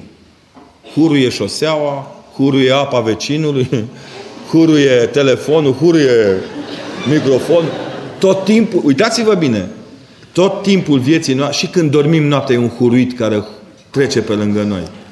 Ca să vă liniștiți, închideți-vă în cameră, plecați genunchi și rugați-vă. Punct. E o metodă scripturistică. Toți părinții bisericii vorbesc despre ea. Te retragi în cameră, închizi ușa, te pui în genunchi și te rogi. Vedeți după aia. Care este diferența dintre spiritualitate și religie? Cum priviți conceptul putere superioară așa cum o înțelege fiecare folosită în recuperarea din adicții, gen alcoolice anonim? Asta e, au, au dat la pace. Alcoolice anonim, nu uitați că au început în United States of China, uh, of America, pardon, și la ei e greu să vorbești tuturor pe o singură limbă.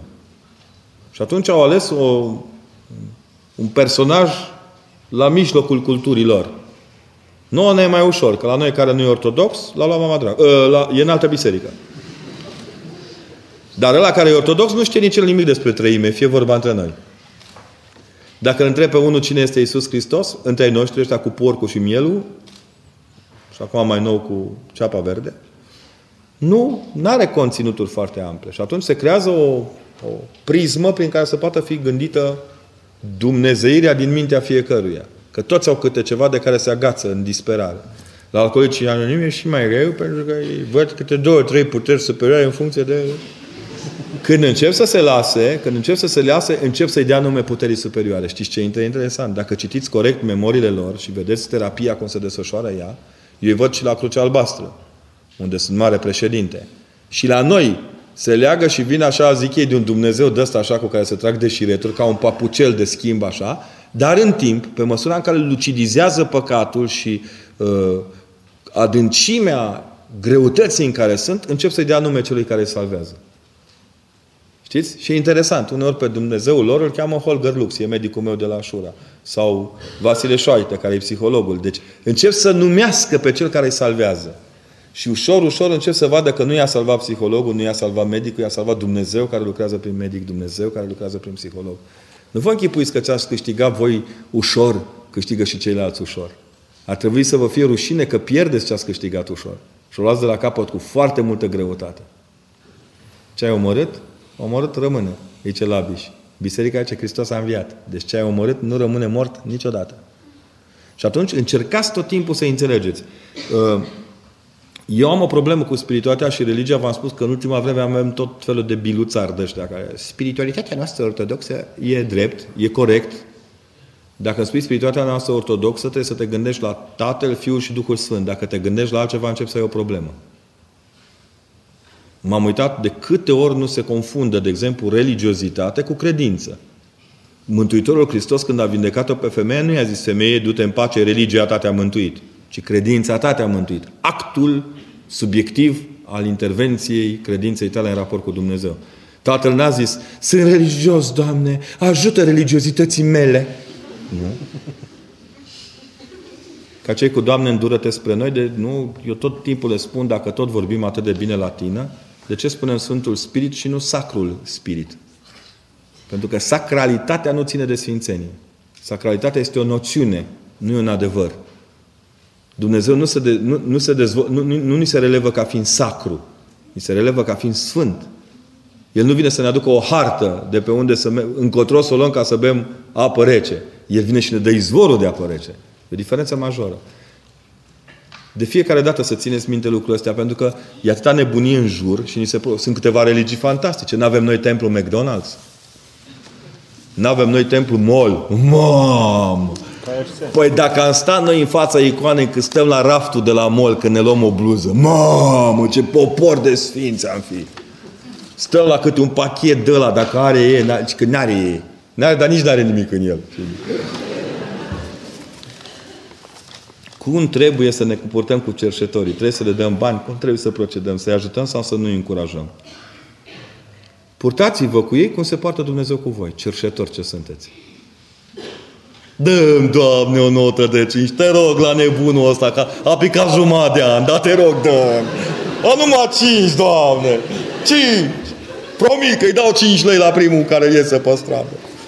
Și îl sun pe prieten, dacă nu ești tu primul să-ți dau 5 lei, vrei 5 lei, hai primul. Nu, fiți cuminți, noi toți suntem niște cerșetori, dar la diferite niveluri.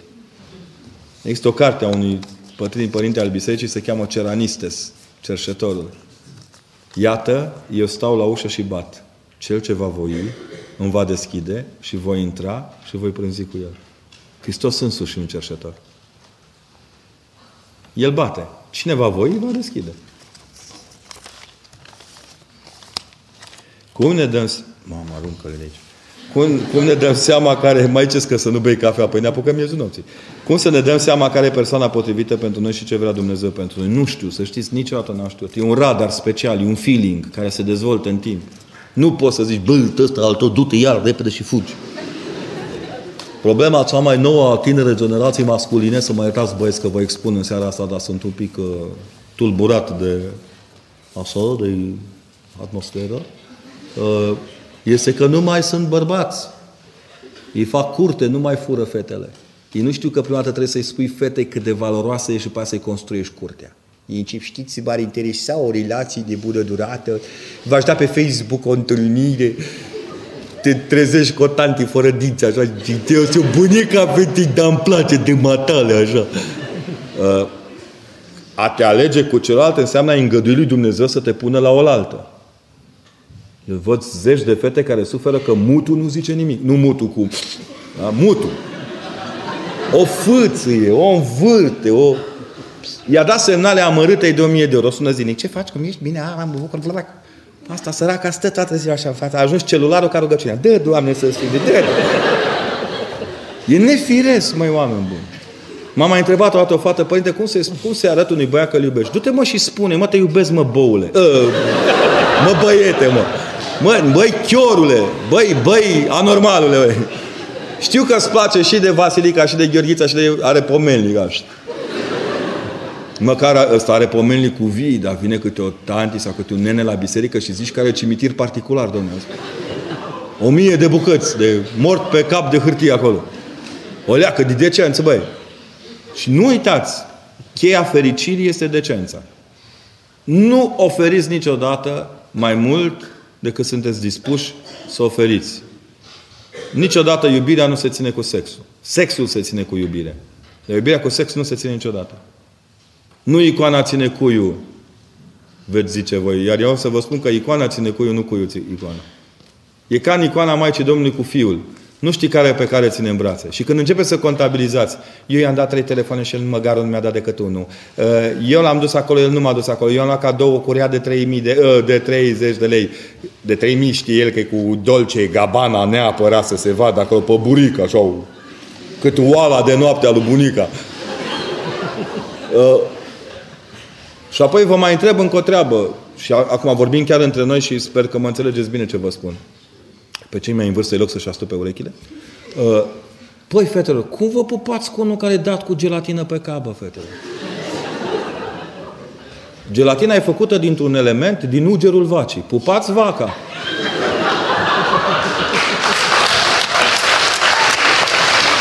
Nu, eu, eu vorbesc foarte... Eu nu spun că un băiat nu trebuie să fie decent, că trebuie să-și așeze, așeze părul cum mă. Doamne ajută, na. Era un puștiulic azi la școală cu pura.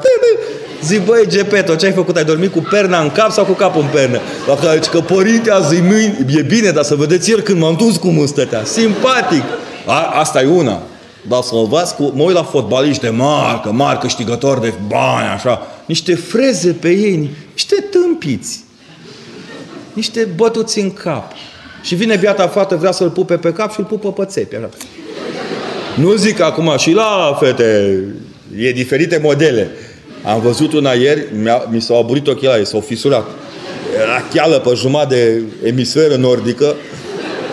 Avea și niște urechi săraca, mi-a fost chiar mină și Părinte, eu sunt o ființă credincioasă. Bine, doamnă, vă cred. Eu știu că și marțienii cred în Domnul. A început să râdă și ea, deci nu te poți porta altfel decât... Nu. Și căsnicii cu de-astea nu prea țin. Măcar întrebați la câte zile schimbă ciorapii, ca să știți ceva ștoară. Ce părere aveți despre mișcarea focolarelor sau focolarilor? E o mișcare focolarinii se cheamă de fapt. Este o mișcare catolică apărută imediat după război în încercarea de a recupera tinerii care erau în foame sau sub diferite presiuni sociale. Eu nu mă pot explica asupra unei mișcări din Biserica Catolică. Să le dea Dumnezeu sănătate și să se convertească. Dați oameni de treabă, chiar inimoși, oameni maturi, oameni care știu ce au de făcut, sunt o grămadă de lucruri excelent făcute, studiază Scriptura, un fel de, nu pot să-mi permit să compar cu astea Domnului, că nu e același fundament și nu e aceeași direcție, dar pe aproape. Adulți care și-au luat în serios credința. Na, Uiu. am ieșit și de data asta. E drept că e credința catolică nu e a noastră, dar putem lua modelul, că știți că mi-a zis unul odată că dumneavoastră scrieți după metode catolice și protestante. Și am zis, biluță, metodele nu e confesionale. Atitudinile e confesionale. Că dacă eu mă duc și catehizez copilul după un catehism bun catolic, aducându-l la zi în ceea ce privește conținutul ortodox și copilul ăla vine la biserică și se bucură de Dumnezeu, țâc, ți-am făcut-o. Dar tu dacă ai să cauți o metodă ortodoxă, bă, cața părintele meu, nu dai cu tunul, că nu prea noi nu prea concepem. Noi, noi primim totul de acata de la Duhul Sfânt. Avem niște, a, niște aeroporturi unde aterizează Duhul Sfânt cu pachete. Luați metodă de pedagogie, luați didactică, luați manual de religie. Vine Duhul Sfânt, el are tot săracul. Noi să stăm, să stăm și să fornăim de bine. Cum ar trebui să ne comportăm cu oamenii de alte confesiuni, mai ales când aceștia ne sunt prieteni? Să vă rămână prieteni, pupați, îmbrățișați, dați mâna, beți o cafea, ziceți-le că iubiți. Care e problema? Ce Hristos e confesional. E, dacă îmi vine și vă spun despre superioritatea confesiunilor, e pic, beculețul, ca la, ca la combustibil. Și că mai merge 140 de km, dar el te atenționează. Dați-i prima, prima atenționare și ca să nu vă stricați prieteniile, nu discutați niciodată pe lucrurile care ne dezbină. Cu Jehoviștii e mai greu, că ăștia săraci n-ai pe ce vorbi, despre ce să vorbi. Dar și, și cu ei, prietenia trebuie să fie și amabilitatea este una dintre trăsăturile de caracter ale lui Hristos. Mi zis, nu e adevărat că a intrat în templu și i-a bătut cu biciul pe schimbătorii de bani. Nene, a bătut cu biciul vitele care se vindeau la templu, nu vânzătorii. La vânzători le-a făcut o pagubă mai mare, le-a împrăștiat banii. Știți de ce le-a făcut pagubă mai mare? Că fiecare a vrut să ia mai mult decât avea. Și până zilele de astăzi, ăștia care atunci schimbau banii la templu, îi schimbă și astăzi, stați cu minți. Sunt în continuare aceeași dragoste și față de Hristos și în aceeași unitate cu băncile pe care le conduc. Ne puteți spune câteva cuvinte despre Mihail Neamțu? Despre prieteni numai de bine. Mihail este îndrăznesc să spun, ca și alții. De exemplu, Cristian Bădiliță, în ciuda tristeții pe care mi-a provocat-o personal cu trecerea lui la greco-catolici, continuă să fie în inima mea. Mihail Neamțu se apucă să urce pe o culme care nu știu dacă poate să o străbată săracul de unul singur. Politica românească e, e cum este, adică e care este ea, politica care este ea, iar Mihai încearcă să propună altceva, nu știu cât o să iasă. Din punct de vedere teologic, toată admirația mea. Din punct de vedere politic, om muri și om vedea. Cred, cred că va avea capacitatea să discearnă un pic din duhurile acestea. Știți, eu am văzut o treabă care m-a durut zilele trecute. Niște tineri de la un anumit partid îi înconjurau domnului Boc găurile din asfalt. A uitat să-i arată și centura Clujului. Ori suntem cinstiți, ori nu suntem cinstiți. Cinstea și demnitatea nu este partinică. Ea nu poate fi decât una singură, numele Lui Hristos. Dacă nu e, stăm acasă toți. Vorbiți-ne, vă rugăm, despre vopsitul părului. Doamne, dar ce de la Schwarzenkopfner despre machiaje. Ei, cât de mari păcate sunt acestea. Măi, fete, hai să o lămurim așa. Măi, măi băieți, mă. hai să ne lămurim. Vopsitul părului poate să fie și o necesitate. Să știți. Am cunoscut femei care s-au complexat extrem de mult că la 30 de ani, 32, 33 de ani au început să albească. Nu, eu, eu nu înțeleg ce rușine că albești. Părintele Păcurarul e alb în cap de vreo 40 de ani și pentru a e cea mai luminată minte a istoriei Bisericii Ortodoxe Române. Eu nu mai am ce vopsi, mai sunt vreo câțiva pe aici pe sală. No, Dumnezeu ne-a luat ispita vopsirii părului. Tatăl meu a fost frizer. Să știți că am un respect enorm pentru cei care își câștigă pâinea din toanele noastre capilare. Ce nu înțeleg, dar deloc, deloc. De ce trebuie să arăți ca o paiață când poți să arăți ca un copil frumos? De ce trebuie să te boiești ca ciuma, un tăciude și un cărbune, ciumă, dumă, nu mai spune, când poți să arăți foarte senin și bucuros? Sunt convins că sunt momente în viață în care trebuie să te machezi. De exemplu, eu am, am conștientizat chestia asta la mamele care după ce au suferit pierderea copilului la sarcină sau boala unui copil, care trebuie să-și schimbe lucrul. Asta în psihologie se cheamă crearea unui fals punct zero. Sunt de acord că sunt momente, nu își pot judeca pe nimeni. Iar o fată când se vopsește, deja transmite că e gata de cules. Fetele când se machează, transmit semnale. Băieții nu înțeleg nimic. Fetele transmit iară. Fete, băieții, nimic. Și fetele iară transmit și băieții nimic. Și atunci, problema este, depinde cu cine te însoțești ca să spun cum să te vopsești. Dacă ții un om normal la cap care te place că ești frumoasă, natural, așa stai. Dacă e unul fițos, eu cunosc câțiva de ăsta care când se dau jos din jeep așa și prietena lor nu este dată cu culoarea căcăniu vărgat spre verde vomitat, nu e sănătos la cap. Bă, dacă așa le place și vouă vă place, așa, așa faceți. Dar în general, cred că totuși. Nici nu mai știu care e culoarea naturală, că au început să dispară culorile naturale la păr. Ce înseamnă mințind din pricina mea, de la sfârșitul fericirilor? Pot să vă dau un exemplu pozitiv și unul negativ, dar vi dau pe la pozitiv. Ca să nu se bucure dracu. Uh, în foarte multe rânduri, uh, când vorbești despre Hristos copiilor, de exemplu, trebuie să-i mai faci și să râdă, știți? Râsul nu e o stare de fericire. Râsul e o stare de bucurie de moment care te face să vezi adevărul. Uneori le înflorești, că ești scriitor, ești vorbitor, le poți înflori. E o limită care poate să aducă pe cealaltă într-o stare de, de bucurie și de exultare. Dar în aceeași vreme, există oameni care au mințit pentru Hristos ca să ne facă fericiți. Uitați-vă bine. I-au băgat în pușcării și spuneau ăștia omorându-i. Unde, bă, Dumnezeu? Dumnezeu nu există. Și omorau. Mințeau. Dumnezeu exista.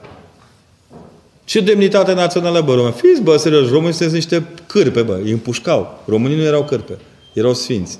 Observați că mințeau, dar Dumnezeu se descoperea de fiecare dată în minciuna lor.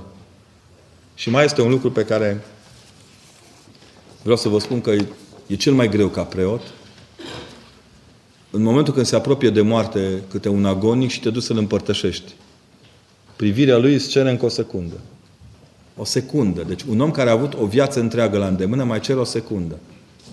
Și tu spui, totul va fi bine, Dumnezeu să te binecuvinteze, ne vedem în rai. Tu nu știi dacă e așa.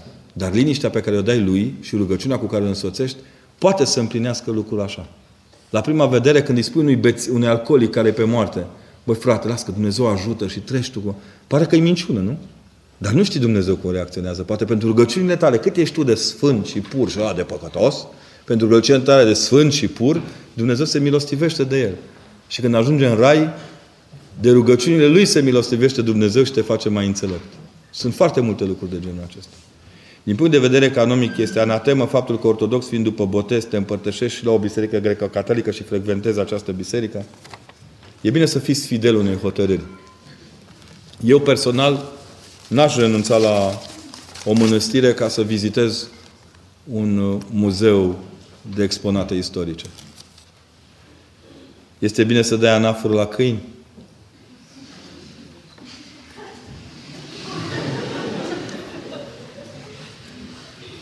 Cruce mare, că e câinele bătrân. Noi oameni buni.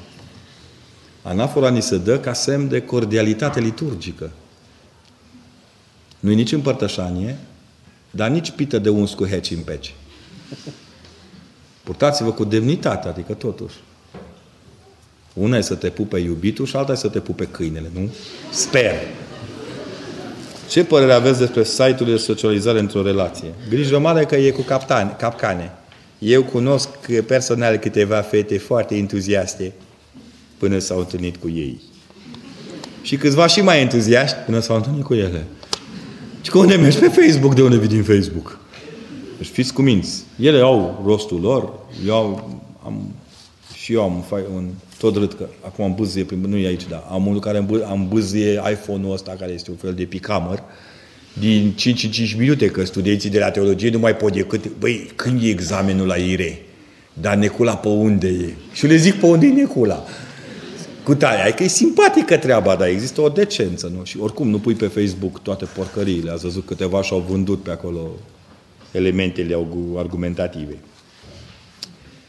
Ce argument pot să-i dau unui protestant cum că botezul trebuie făcut în pruncie? E o întrebare teologică pertinentă și vă rog să-i spune să caute Scriptură, să spun unde scrie așa.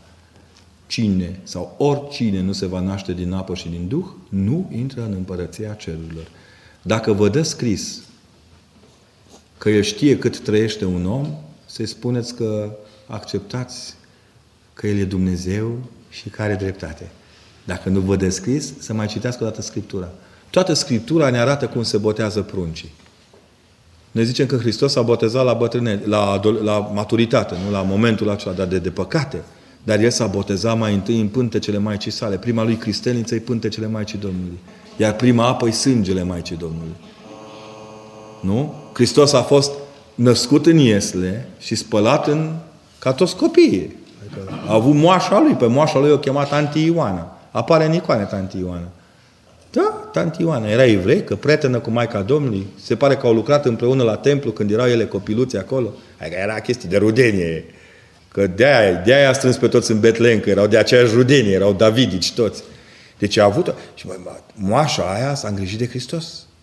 Bă, tăierea, numere, punerea numelui copilului și tăierea împrejur nu se făcea când era dita mai evreu, că după aia își chiopăta o viață. Acum avem câțiva deștepți care se taie împrejur pe la spitale din Oradea și uh, au nevoie de anestezist, de medic chirurg. Rabi Șloim nu prea era chirurg, avea un cuțit așa mic, din chiatră și țac! Executa, pentru că ei vedeau în asta un legământ, nu o posibilitate de libertate sexuală. N-avea nicio treabă cu nimic altceva decât cu legământul cu Hristos, cu, cu, cu Dumnezeu. Ori uh, astea erau când ei erau mici. Noi, îngăduitori și fermi, știm foarte clar că copiii trebuie botezați. Și să-i spuneți protestantului că întotdeauna Biserica Ortodoxă vede cu amândoi ochii. De ei, biserică bioculară. Ei sunt ca închiori, așa. E bioculară pentru că vede și cu ochiul Scripturii și cu ochiul tradiției. Iar în tradiție n-a existat un timp în care copiii să nu fie botezați. Am 24 de ani, străiți. Anul acesta am finalizat studiile, însă am primit vestea că voi avea un copil. O, să trăiești! Băi, asta e finalizare de studii, domnule. Nu! No. Vă întreb eu, păi, sunteți careva care aveți de doctoratul și nu sunteți căsătoriți? Nici nu răspundeți. Nu mă interesează. Da, așa e că v-ar place mai mult un copil decât teza de doctorat care stă în raft și n-a citit-o nici în drumătorul. Fiți, băi, copii serioși. Viitorul meu soț și-l dorește foarte mult. Bravo lui! Eu mă simt foarte încercată. Hai, termină cu De ce îmi doresc de mică să fiu o femeie independentă? Eh. Și eram deja ancorată în câteva practic de vară. Du-te în vară liniștită, burtica aia merge. Nu vă închipuiți ce înseamnă un copil în burta mamei. Toate ușile se deschid, domne, auzi? O să puteți merge în ce stadii vreți. Și în situația mea n-aș mai fi acceptată. Dacă nu vă acceptă, este discriminare. Aveți grijă. Achtung! Burtica este protecție pentru mamă. Dacă cineva vă spune că nu vă angajează pentru că sunteți însărcinată, în clipa aia ați depus plângere penală. Și vă angajează pe 20 de ani, vă dau scris. Dar noi, români tâmpiți și proști, Credem că noi avem numai obligații față de stat, nu și drepturi față de stat. Eu cunosc un caz în care o tânără avocat a fost dată afară de șeful ei, care e patron, nu are, are un barou, are, are, are, șpăgarul șef care a scos mii de pușcă de, de măgari de pușcărie și a băgat la pârnaie amărâții care n-are ei bani, că n-are de unde să aibă ei bani, că nu fură cât aia care are bani. Și a luat-o pe fata afară și a zis, ce părinte, ce fac? Păi tu, fată, tu ce facultate te Păi de drept. Hai să căutăm legea. Ce iau, ce... Ai! Așa e de mare articol. Uite așa, atât ai. Articol întreg în dreptul muncii. Fiți copii cu minți. Și apoi, la ce vă trebuie un stagiu din care sunteți refuzată ca mamă? Să cultivați. Ce? A doua încercare sunt părinții mei. Asta e Dumnezeu să-i ajute și... Ei nu-l acceptă pe viitorul soț. E, câți socri și așteptă? Îl jignesc mereu. Un ginere nejignit, el nu-i mântuit.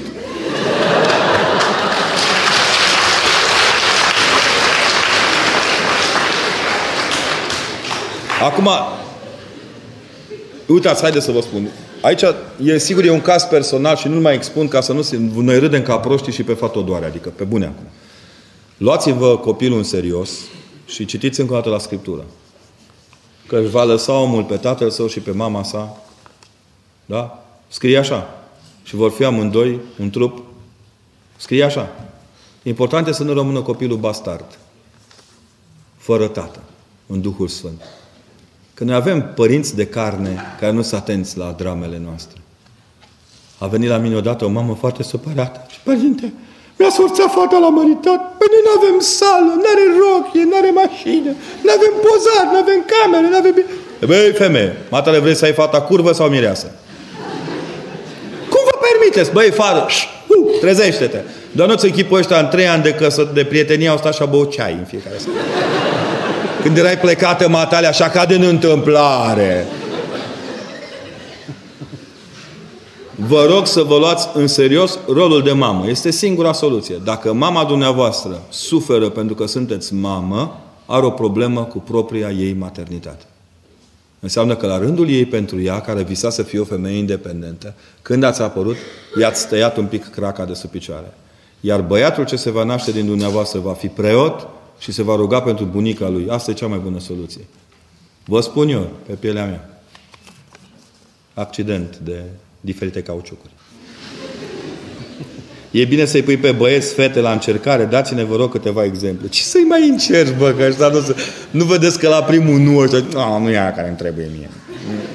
E fată bună, dar mie îmi trebuiau picioare mai lungi, 2 metri și 10 picioarele. Părul mai lung, așa. Nu vă mai încercați voi că vă încearcă dracu destul, stați cu minți.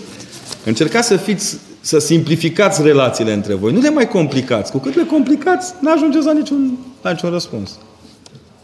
Ce să fac ca să nu mai fiu așa de dură? Mm. Cu cei din jurul meu și să le vorbesc de Dumnezeu mai cu blândețe. Până unde să meargă îngăduința? La maximum. Îngăduință? Ce? Dar ce sunteți judecător? Scrie acolo, Dumnezeu vă condamnă că ați zâmbit. V-ați băut cafea. Ați bă... Fiți cuminți, terminați cu prost. Doar nu va... Când vorbim despre Dumnezeu, nu vorbim despre Dumnezeu ca judecător, punct. Ăla e la canieț filma. La început e Dumnezeu care se bucură. Nici nu vreau să mă închipui ce fericită sunteți cu un Dumnezeu care judecă pe toți, încă din timpul vieții. Foaide. Trebuie să fii teribil de nefericit să-L pui pe Dumnezeu între tine și pe ceilalți pe care îi judeci. Te ascunzi în spatele Lui și dai cu pietre. Nu da mai că te vede tata, cam așa. Adică Dumnezeu nu este spatele în, căruia, în, spatele, căr, în spatele căruia ne pune ca să dăm cu pietre în ceilalți. Dumnezeu e, e un munte pe care te urci sau nu te urci. Atât. Ce părere aveți despre terapia Gerson? Am încercat de multe ori să-l fac public documentarul pe grupul Ascor, însă moderatorul mi-a cenzurat și nu mi-a lăsat mail-ul să treacă. Într-un final am făcut prost pe moderator. Ați rezolvat-o conform terapiei Gerson. Fiți cuminți. Nu tot ce vă place dumneavoastră este obligatoriu să placă și la ceilalți. Din punctul meu de vedere, tot ce poartă numele de terapie are o problemă de virusare din context. Grijă mare că unii virus se transformă în mâncători de harduri și s-ar putea să vă treziți mai mult terapie decât Gerson. Stați, studiați, analizați, urmăriți rezultatele în timp. Deocamdată nimeni nu și-a dat cu părerea în final pentru nicio terapie care există pe piață. Mai am în de față terapie bowling de aia. Bauten. De cu dești și că acum I-a făcut o programare neurolingvistică. Bă, tătică, ce deget competent are aia. Bă, de ce nu-i face la vreunul dintr-un partid de ăsta de col? Să-i dă pe creier așa, să-i facă lor la o programare. Bă, uite-te bă la român, bă, nu numai încolo, așa. N-avem, de ăștia n-avem. Fiți cuminți. Ne recomandați câteva cărți și filme. Păi am văzut un film Kodak, unul Acfa, și cred că mai am unul alb-negru acasă. Toate cărțile sunt îngăduite dacă vă sunt de folos. Nu este niciun film prost. Să țineți minte. Există doar filme care sunt privite în momente care nu ne, pri, nu ne priesc. Mă refer la filmele, filme, nu la alte www 3 litere punct uh, uh, ro sau com sau it sau sunt câteva filme impresionante apărute pe piață în ultima vreme. Multe vorbesc despre drama. De exemplu, eu sunt obsedat în ultima vreme. Se vede, nu? Că am, am o obsesie. Am făcut o, o lectură, o, am citit o carte despre Hitler. Ea are 2000 de pagini la bază, dar a fost capsată de cei de la Meteora, fără notă și fără chestie, 1000 de pagini. Și imediat am citit Steagul Roșu, o carte scrisă, nu despre fabrica Steagul Roșu din Brașov, ci o istoria comunismului. Mă preocupă extraordinar de mult cum și dacă am ieșit din dictaturi. Că eu personal cred că n-am ieșit. Și cred că după întotdeauna după o istorie de politică conformistă, în conformitate cu, apare o perioadă de dictatură. Europa este într-o astfel de perioadă. De fapt, de a se rup toate. Și pe filme au apărut câteva filme foarte bune despre perioada în care armata rusă a început să ocupe Prusia și au trebuit să se retragă odată cu armata germană respectivii oameni.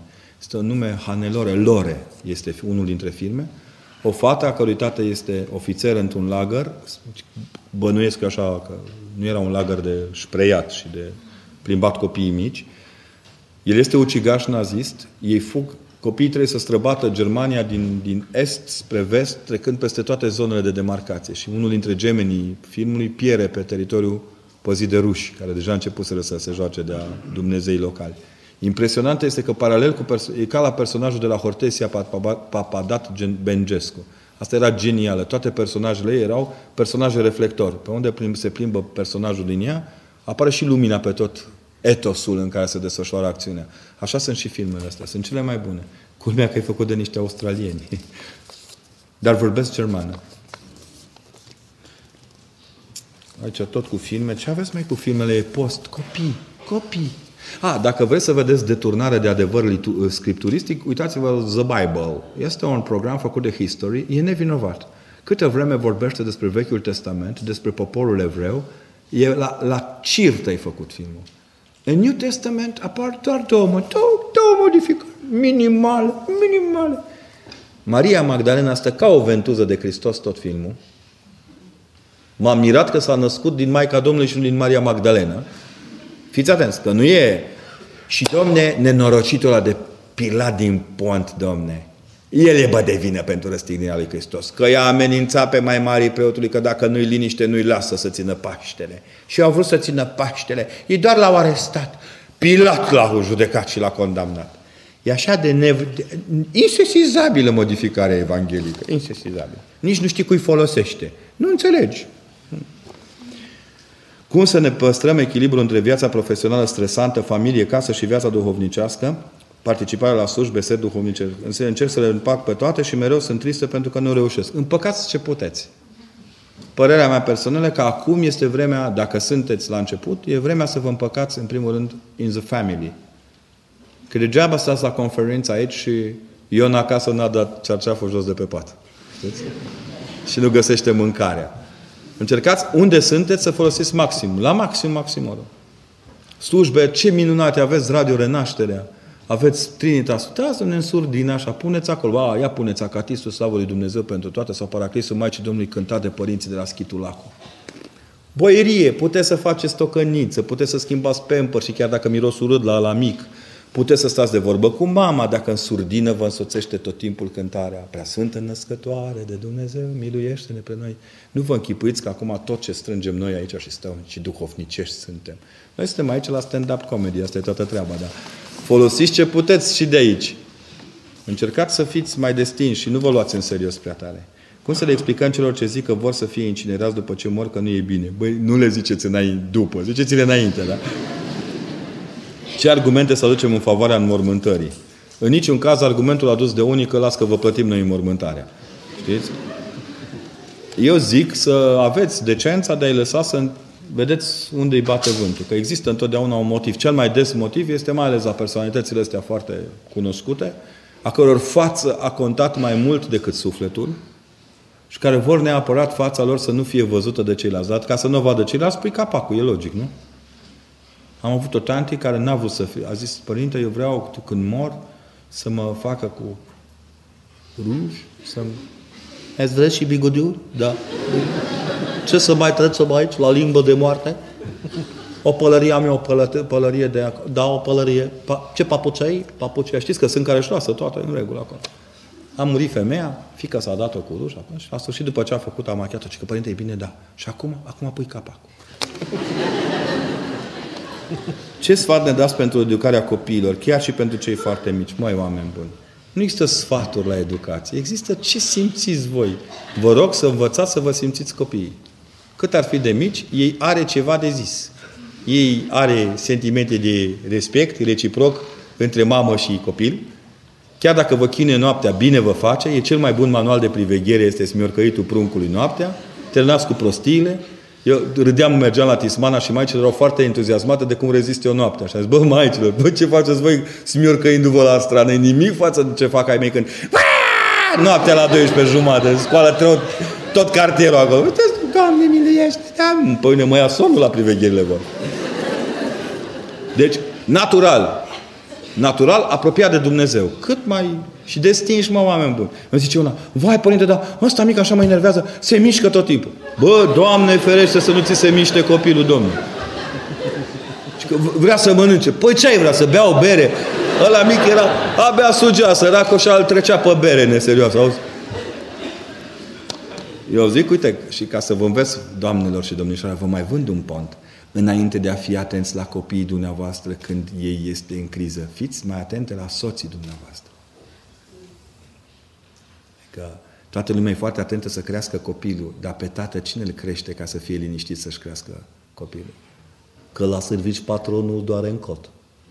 Acasă tu vrei tot de la el. Ăla vine sărac cu storți de gică de la sculărie și vine la Maria cu Băi, bine că ai venit. Uite ce lista, cardul la tine, că eu n-am bani, da? Du-te. Păi ce, da, stai, dragă, că tu și tu ai primit ajutor. Nu că mi-am luat o roche, că uite, m-am îngrășat și nu mai încăpeam în ea du-te, ia, vino, și la amărâtul, și noaptea, ea doarme că trebuie să se odihnească că obosită cu copilul, ăsta șu, șu, șu, șu, șu, șu, șu, șu, șu. A doua zi, dacă își bagă degetul la freză, nu mai aveți nici cart, nici soț, nici șu, șu, șu. Creșteți-vă odihnindu-vă unii pe alții. Deci înainte de a vă crește copiii, vă rog să vă creșteți pe dumneavoastră. Nu mai puneți întrebări neinteligente. Că nu dumneavoastră creșteți copiii, ci copiii vă cresc pe dumneavoastră să vă intre bine în cap. V-au învățat prost psihologie ăștia pe, pe copii. Ce, pe un medic pediatru îl face bun cartea de pediatrie sau copilul care e în suferință și el trebuie să găsească soluție? Dă, stă acolo, stai să caut un agenda medicală. Am văzut eu o reclamă. Am fost eu cu un copil care era într-o situație grea cu tempera și făcea doctorița asta, una tânără care era foc de inteligentă, care m-a întrebat înainte de a interna copilul. Eu l-adusesem de urgență de pe stradă cu un prieten pe puști și le întreba, știți cumva câte kilograme are? Nu, doamnă. Dar aveți cunoștință despre bolile, doamnă, îi luat din stradă, aruncat de măsa, matele. Vă rog să ne îmi spuneți dacă știți cât are la papuc. Băi, când mi-a zis asta, am vrut, gata, zic, acum, Știți că așa e procedura, zic, când ți-o trage o procedură, că zic, mai știu vreo două așa la procedură, zic, ia copilul, vezi ce cu el și spun eu după aia tot când aflu. Du-te înainte, că nu, nu, ne pierdem în prostie. Am avut un caz foarte grav în Sibiu, mediciniștii Achtung. Fată care a, a avut un, un șchiopătat la picior la un moment dat și s-a umflat o venă. Și s-a dus fata la medic, la urgențe. Și doamna, do- domnișoara doctor, că era o, una un pic mai mare decât ea era, domnișoara doctor, că e, studiase profund uh, cultura medicală și zice asta, de zice, drăguțe, când ai avut ultimul ciclu? La care Păi acum, nu, de când te-ai culcat? Păi nu m-am culcat. Hai tu vezi să spui că ai 24 ani. Doamnă, n-am nicio... A ținut o jumătate de oră interogat asupra fecioriei ei. Aia n-avea nicio treabă cu piciorul ei umflat. Și le asă, dragă, ia dă cu un guen și du-te acasă. A dat cu un guen și dimineața a trebuit să-i scoatem actul de deces. Cheagul i-a plecat, a plecat spre inimă și a murit. Dacă ar fi avut decența de a-i dea o aspirină. O aspirină. Eine kleine aspirină. Când ești imbecil, îți ies toate prostiile. Nu glumesc deloc. E caz, îl știu. Mai sunt persoane în sală care cunosc bine situația. Nu vă pierdeți în amănunte. Învăț bine la școală. Bravo. Dar când am un concurs, am emoții. Foarte bine. Tu ai scris? Te-ai scris? Nu te-ai scris. Nu contează. Am emoții și nu mai pot să fiu atent. Scuză-mă că tu. Se vede că ești fan. Dar mama mea a spus să citesc de trei ori, dar tot am emoții. Foarte bine, dar nu, hai să spun o treabă. Eu când luam, acum, experiența proprie, când aveam de zis câte o poezie, nu terminam niciodată, o inventam la sfârșit. Doamne, ai să fii un scriitor de mâna întâi. Foarte bine că nu reții toate prostiile. Foarte, dacă e un concurs de muzică la care trebuie să reproduci acolo, tocmai fi un pic mai atent și exersează mai mult. Dar dacă nu e nimic de reținut, la ce să-ți împui capul cu toate prostiile? Eu la Olimpiadă n-am trecut de 3,50 la matematică vești pului. Bă, toate examenele am luat cu 10. Că una e să joci meciuri amicale și alta meciuri oficiale. Nu? Am primit o lecție de la Fimiu. A 5 a 6 a 7 a 8 a doamna de română mi-a spus nicio șansă, mai mult de 5-6 nu. Mă uitam la asta. Ăsta citea cărți, râdeam cu el, vedeam filme românești de astea cu frații Jderi, comentam pe persoane. Bă, cum e ăsta așa nărod, bă, la română? Bă, vină mă cu apropie-te diacone. Ia zic, bagă. Păi, eu, n-am, eu niciodată n-am ținut la notele copilor, i-am spus că iubesc indiferent de notă. Încă să vă spun cinstit, când îi vă supărați că au luat o notă mică, mi mai dragi. Că la note mari au toți, toți își deștepți în România. Am și eu doi. Și a zis, mai ales creața asta care mă topește, asta face totul împotriva voinței profesorilor ei. Așa ceva n-am văzut în viața mea. Vine asta și la examenul de admitere în clasa 9, 9 și un pic la română. Mă uitat la doamnă, doamnă, aici avem o problemă. E o problemă de deontologie și de cunoaștere docimologică a elementelor de psihopedagogie și notare la clasă. Volumul 2 din psihologia pedagogică, capitolul 4, evaluarea, aliniatul 2 și 3 din volumele alea galbene cu... Păi știți, părinte, că... E, în liceu, sigur că și-a dat drumul și la o profesoră normală funcționează normal. Dar uh, stai cu minte, succes la emoții, să treci de ele. Eu transpiram tot și acum pățesc. Toată lumea ce ușor vorbește Necula, aiurea. Nu vă doresc ușurința mea la vorbit. Uh, simt în continuare o presiune foarte mare și să știți că n-am emoții, intru pe gânduri. Înseamnă că am devenit un nesimțit. Ce, ca medic, pot să-L mărturisesc pe Hristos? Mi este greu să vorbesc despre Dumnezeu cu oamenii. Nu trebuie să vorbiți, oamenii nu vin la dumneavoastră ca medic să le vorbiți despre Dumnezeu vin la dumneavoastră ca să fiți un medic profesionist de mare calitate. Și faptul că bolnavii pe care îi tratați vă vor vedea și la biserică, vor spune, de asta e așa de bun doctorul ăsta.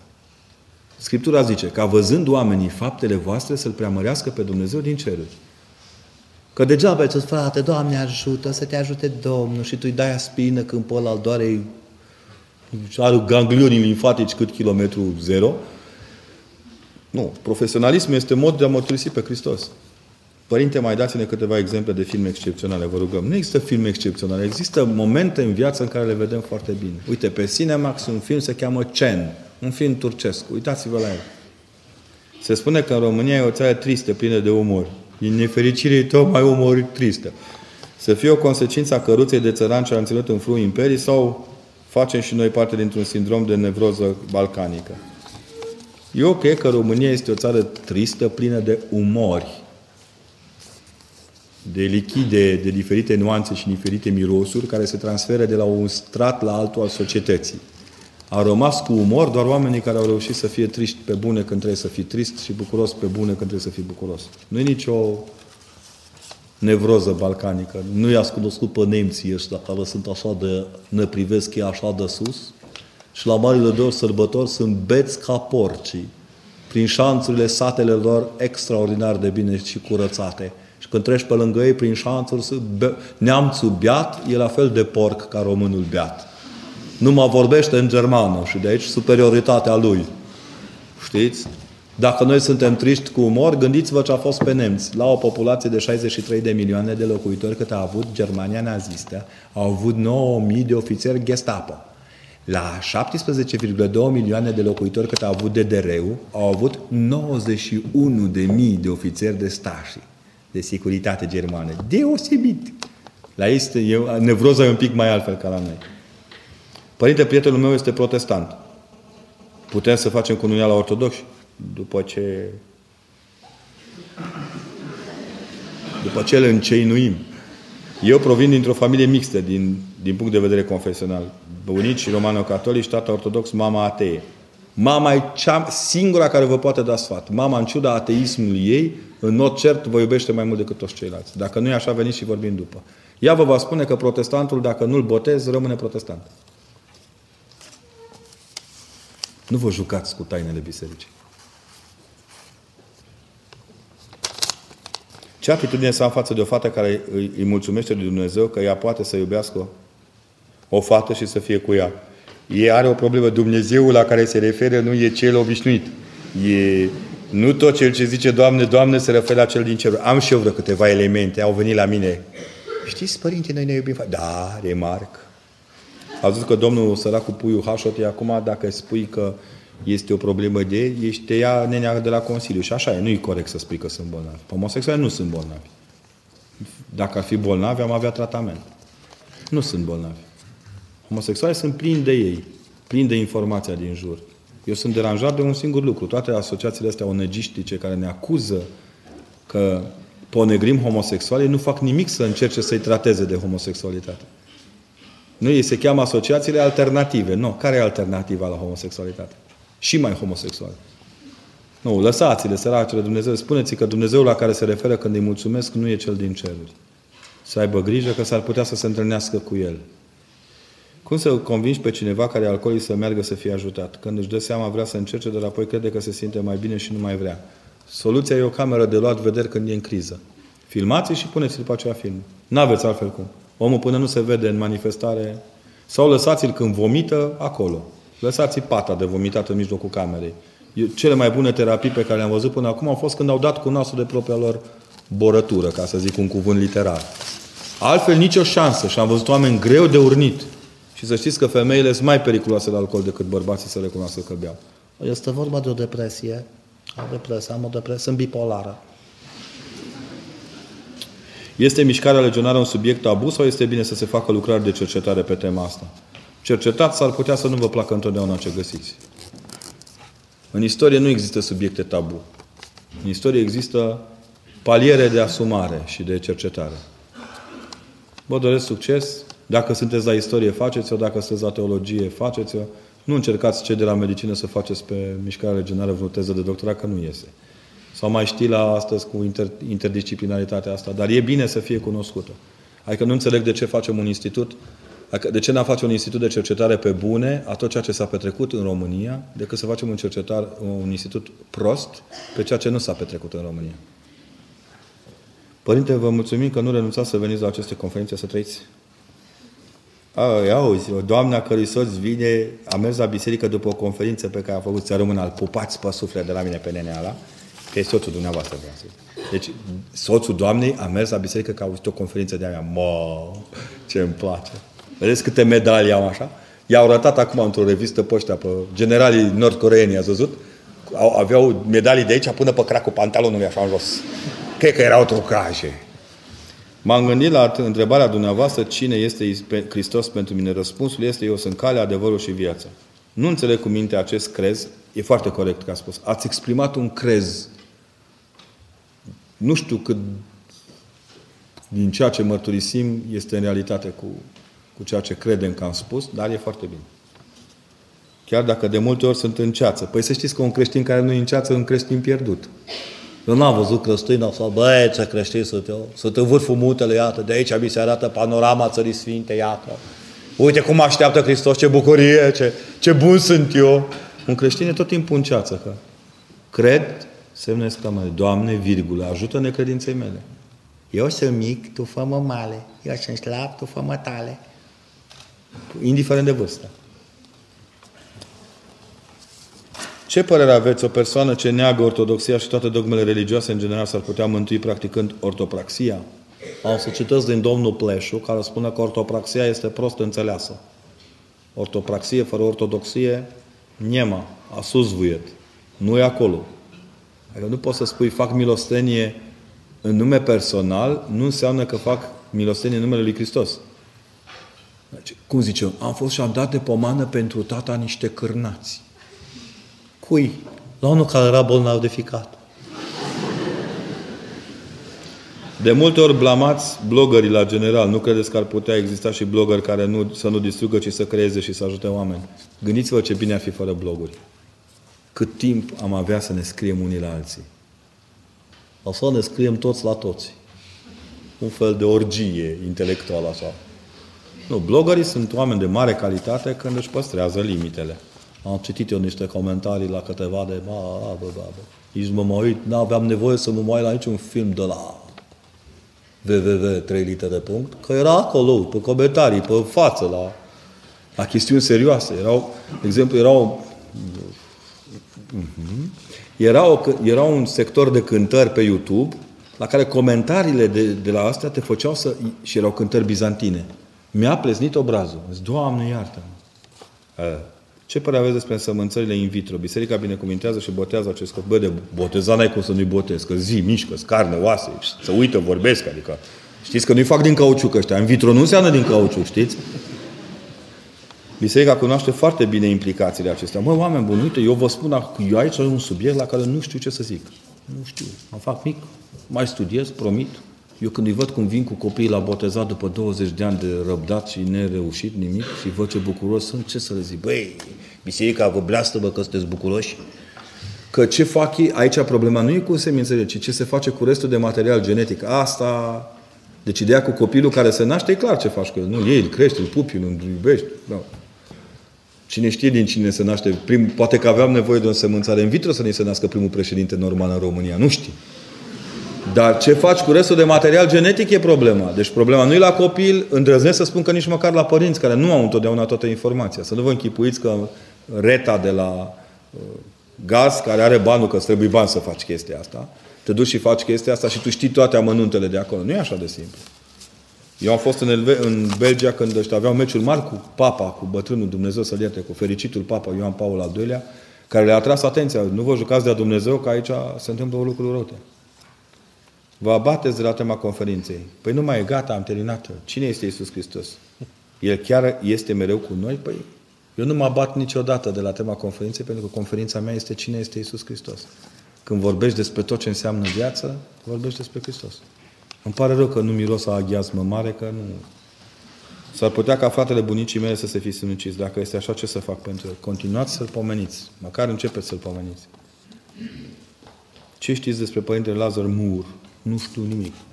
Bă, sunt prost. A spus la catedrală că Dumnezeu vorbește, se descoperă fiecăruia pe limba și structura sufletească proprie. Cum vedeți în culturale Evangheliei în diferitele comunități de romi, din punct de vedere al ortodoxiei? În ce relație sunteți cu împăratul Iulian, ortodox sau regele Ceaba la Sibiu?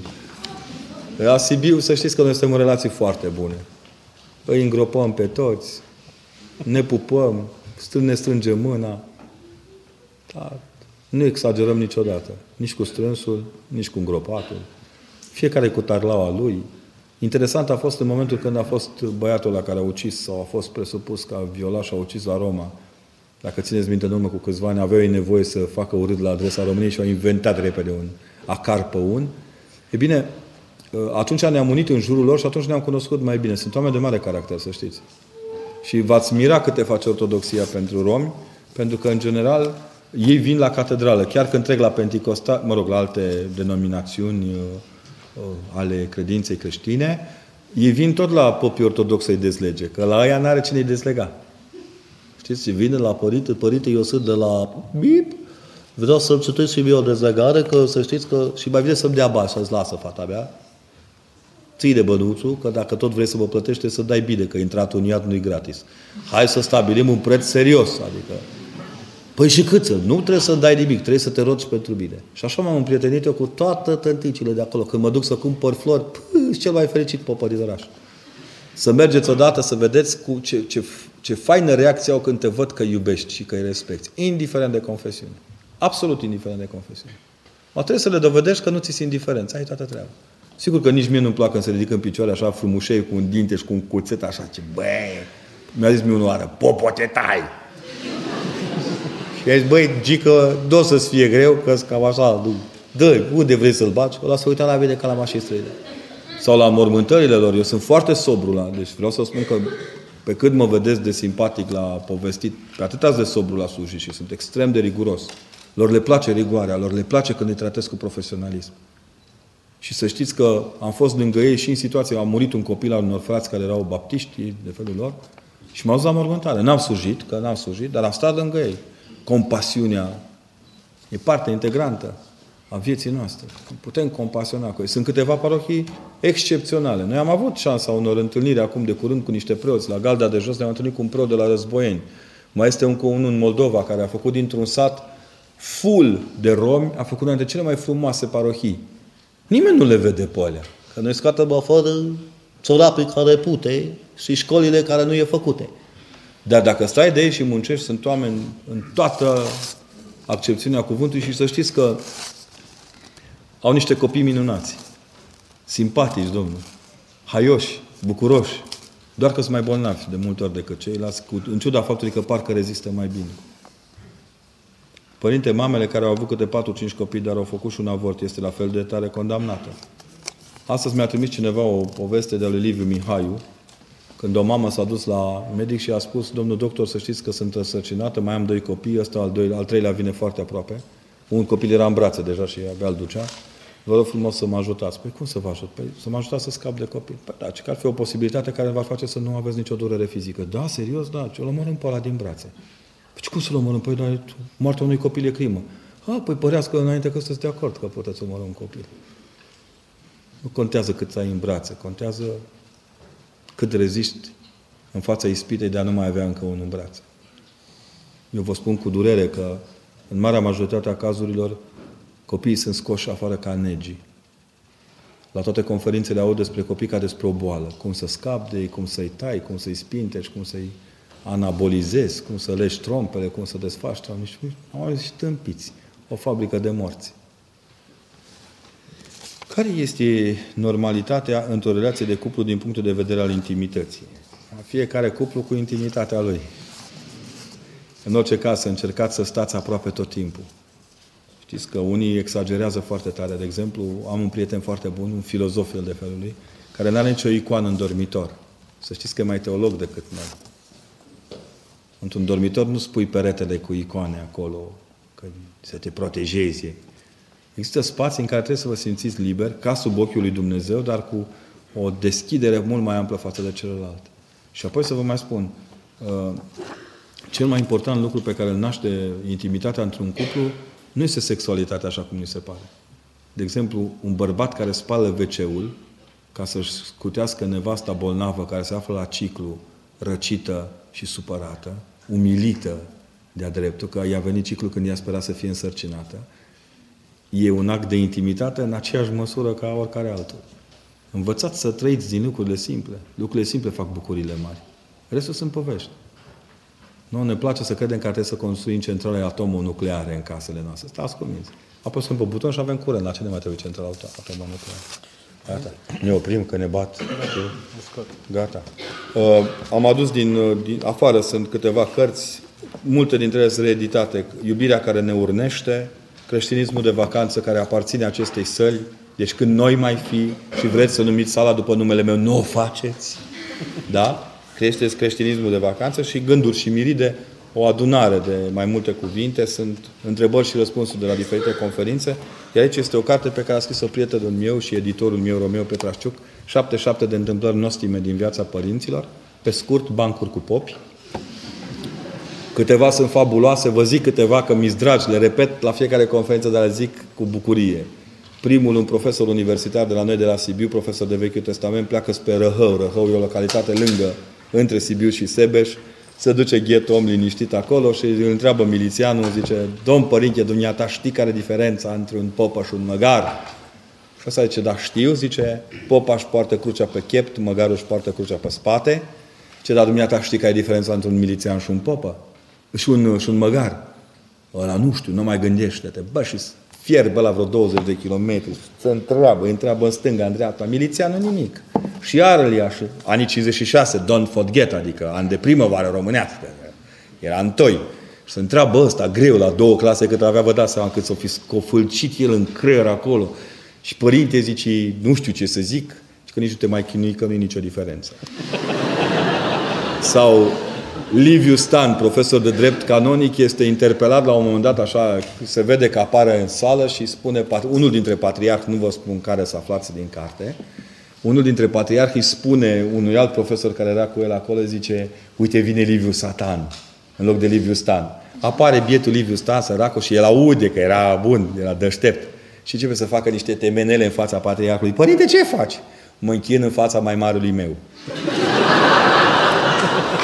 sau, uh, uh, sau altă situație în care un student întârzia la ore tot timpul la profesorul de morală din vremea aceea și tot comentau și Părintele îl vede odată, cum e că la, îl vede odată, îl place a doua, a doua, e ca de drag fata, știi? Ce băi băiete, dar tu unde te tot duci? Ce părinte profesor, vă rog frumos să mă iertați, eu întârziu că mă duc la catedrală. Dar ce faci tu la catedrală? Mă rog, părinte profesor. Bă, te rog și pentru mine. Părinte profesor, eu mă rog și pentru dușmanii mei. și altele de felul acesta sunt multe, sunt o grămadă pe aici, sunt o grămadă. Uh, Sigur că sunt personaj al cărții, deja am devenit personaj de carte și nu, mă, nu mi-e rău. Mai rău e când sunt personaj pe blog. Uh, și sunt, uh, izvorul acesta de carte vrea să spună că preoții au o normalitate sănătoasă. Vreau să înțelegeți bine. Când vă uitați la preoți, nu trebuie să-i vedeți ca pe niște momâi cu paie în ei. Când sunt așa, să le fie de bine și rușine. Dar ei sunt oameni vii, oameni care sunt dispuși să rămână optimiști, altfel am murit. Dacă n-am zâmbit, am murit una dintre cele mai interesante glume, un episcop ortodox mai în vârstă, la vreo 99 de ani, cum se practică în unele ortodoxii, aude la un moment dat că s-a pensionat Papa Benedict al XVI-lea. Era o fetiță. Da, Mihaela, mulțumesc, rămână. Deci a, a, a venit de la... A auzit că s-a pensionat Papa Benedict al XVI-lea și întreabă pe diaconul lui. El fiind un episcop de ăsta, mutat cu, cu aparatul de făcut aer condiționat, plimbă așa. Și Bă, dar de ce, de, de, de ce s-a pensionat Benedict așa? Zice că, păi, ce bătrân, zice, nu mai poate, are 86 de ani. Ăsta având 99. E așa tineri și nu mai poate deja așa. Sau un alt episcop tot așa supărat pe viață, el avea vreo 90 și un pic de ani și maica care îl îngrija săraca de ceva anișori avea vreo 40. Și într-o dimineață stă el așa trist la birou, vine diaconul, părinte, ce nu vreau să spun. Părinte, ce? Vine, ce cu Nu, Părinte, totuși ce cu dumneavoastră? Sau stând să-și spuneți-ne. Mă tot gândesc de dimineață. Ce o să se întâmple cu mine după ce moare Maica? Astea sunt inerente unei vieți de familie. Pentru că biserica este o familie și atunci trebuie să le pricepeți pe toate. Părintele a primit să vă lanseze o carte, să vă aducă aminte. Mâine e lansarea, nu? Mâine la două. Mâine la două e lansarea unei cărți? Mâine la două la, la um, târgul de carte. Daniela Bogdan, Reflexii din deșert, Maxime și Cugetel. Nu știu dacă mai reușesc să găsesc ce mi-a plăcut mie, dar erau câteva. De exemplu, eu, un pachet de oase care iubește. Super.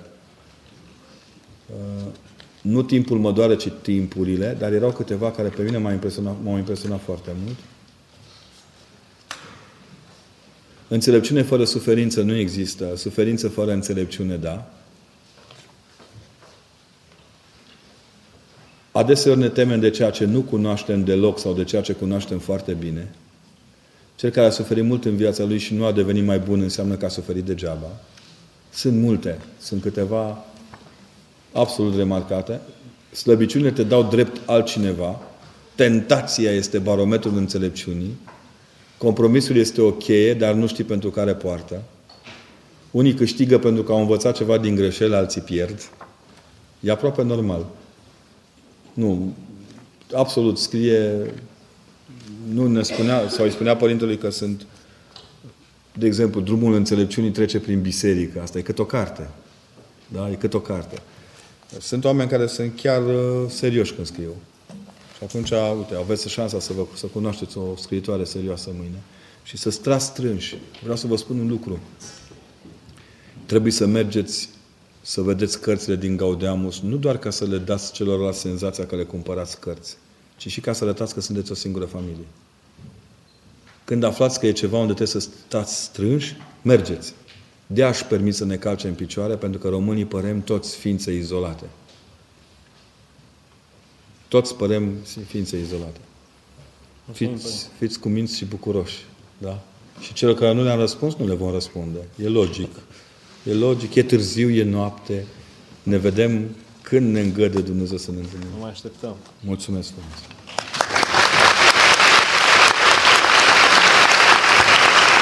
vă spun ceva de... Ok, ok, ok. Da, vă dau, vă dau. Mulțumim. Adică nu eu vă dau, Doamne. Să vă anunț, joia duhovnicească va fi Părintele Constantin Coman de la București și pentru sâmbătă, pelerinașul pe care vom face pe jos, trenul pleacă... Pe la jos, 11 trenul pleacă. Da, trenul pleacă la 11.35 și din, din stația de la Iclod, unde s-a pictat icoana Maicii Domnului, se merge pe jos până la Nicula. Și, cum știți, o să vină și preasfințul Vasile pe jos împreună cu noi. Și și pe tren se vor, s-au închiriat deja patru vagoane pentru pelerini până la Iclod. Și, și pe tren va fi preasfințit. Chiar n-a mai fost de mult cu trenul. Deci faceți un, un pelerinaj trenul tren, și trenopiedic, pe jos. trenopiedic. La 11.35 la gară sau la 10 jumate în fața catedralei. Mulțumesc.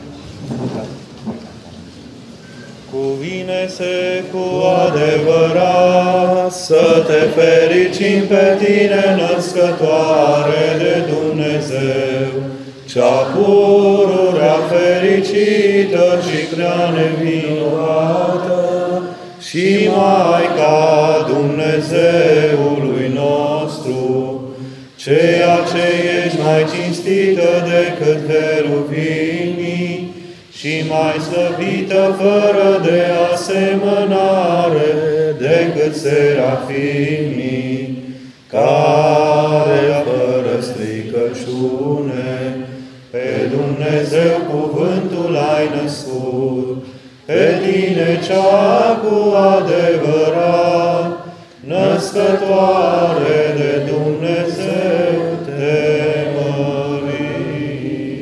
Slavă Tatălui și Fiului Sfântului Duh și acum și pururea și în vecii vecilor. Amin. Doamne miluiește, Doamne miluiește, Doamne miluiește, Părinte binecuvântat. Cu noi este Dumnezeu cu al său har și cu a sa iubire de oameni, totdeauna. Acum și pururea și în vecii vecilor. Amin. Doamne.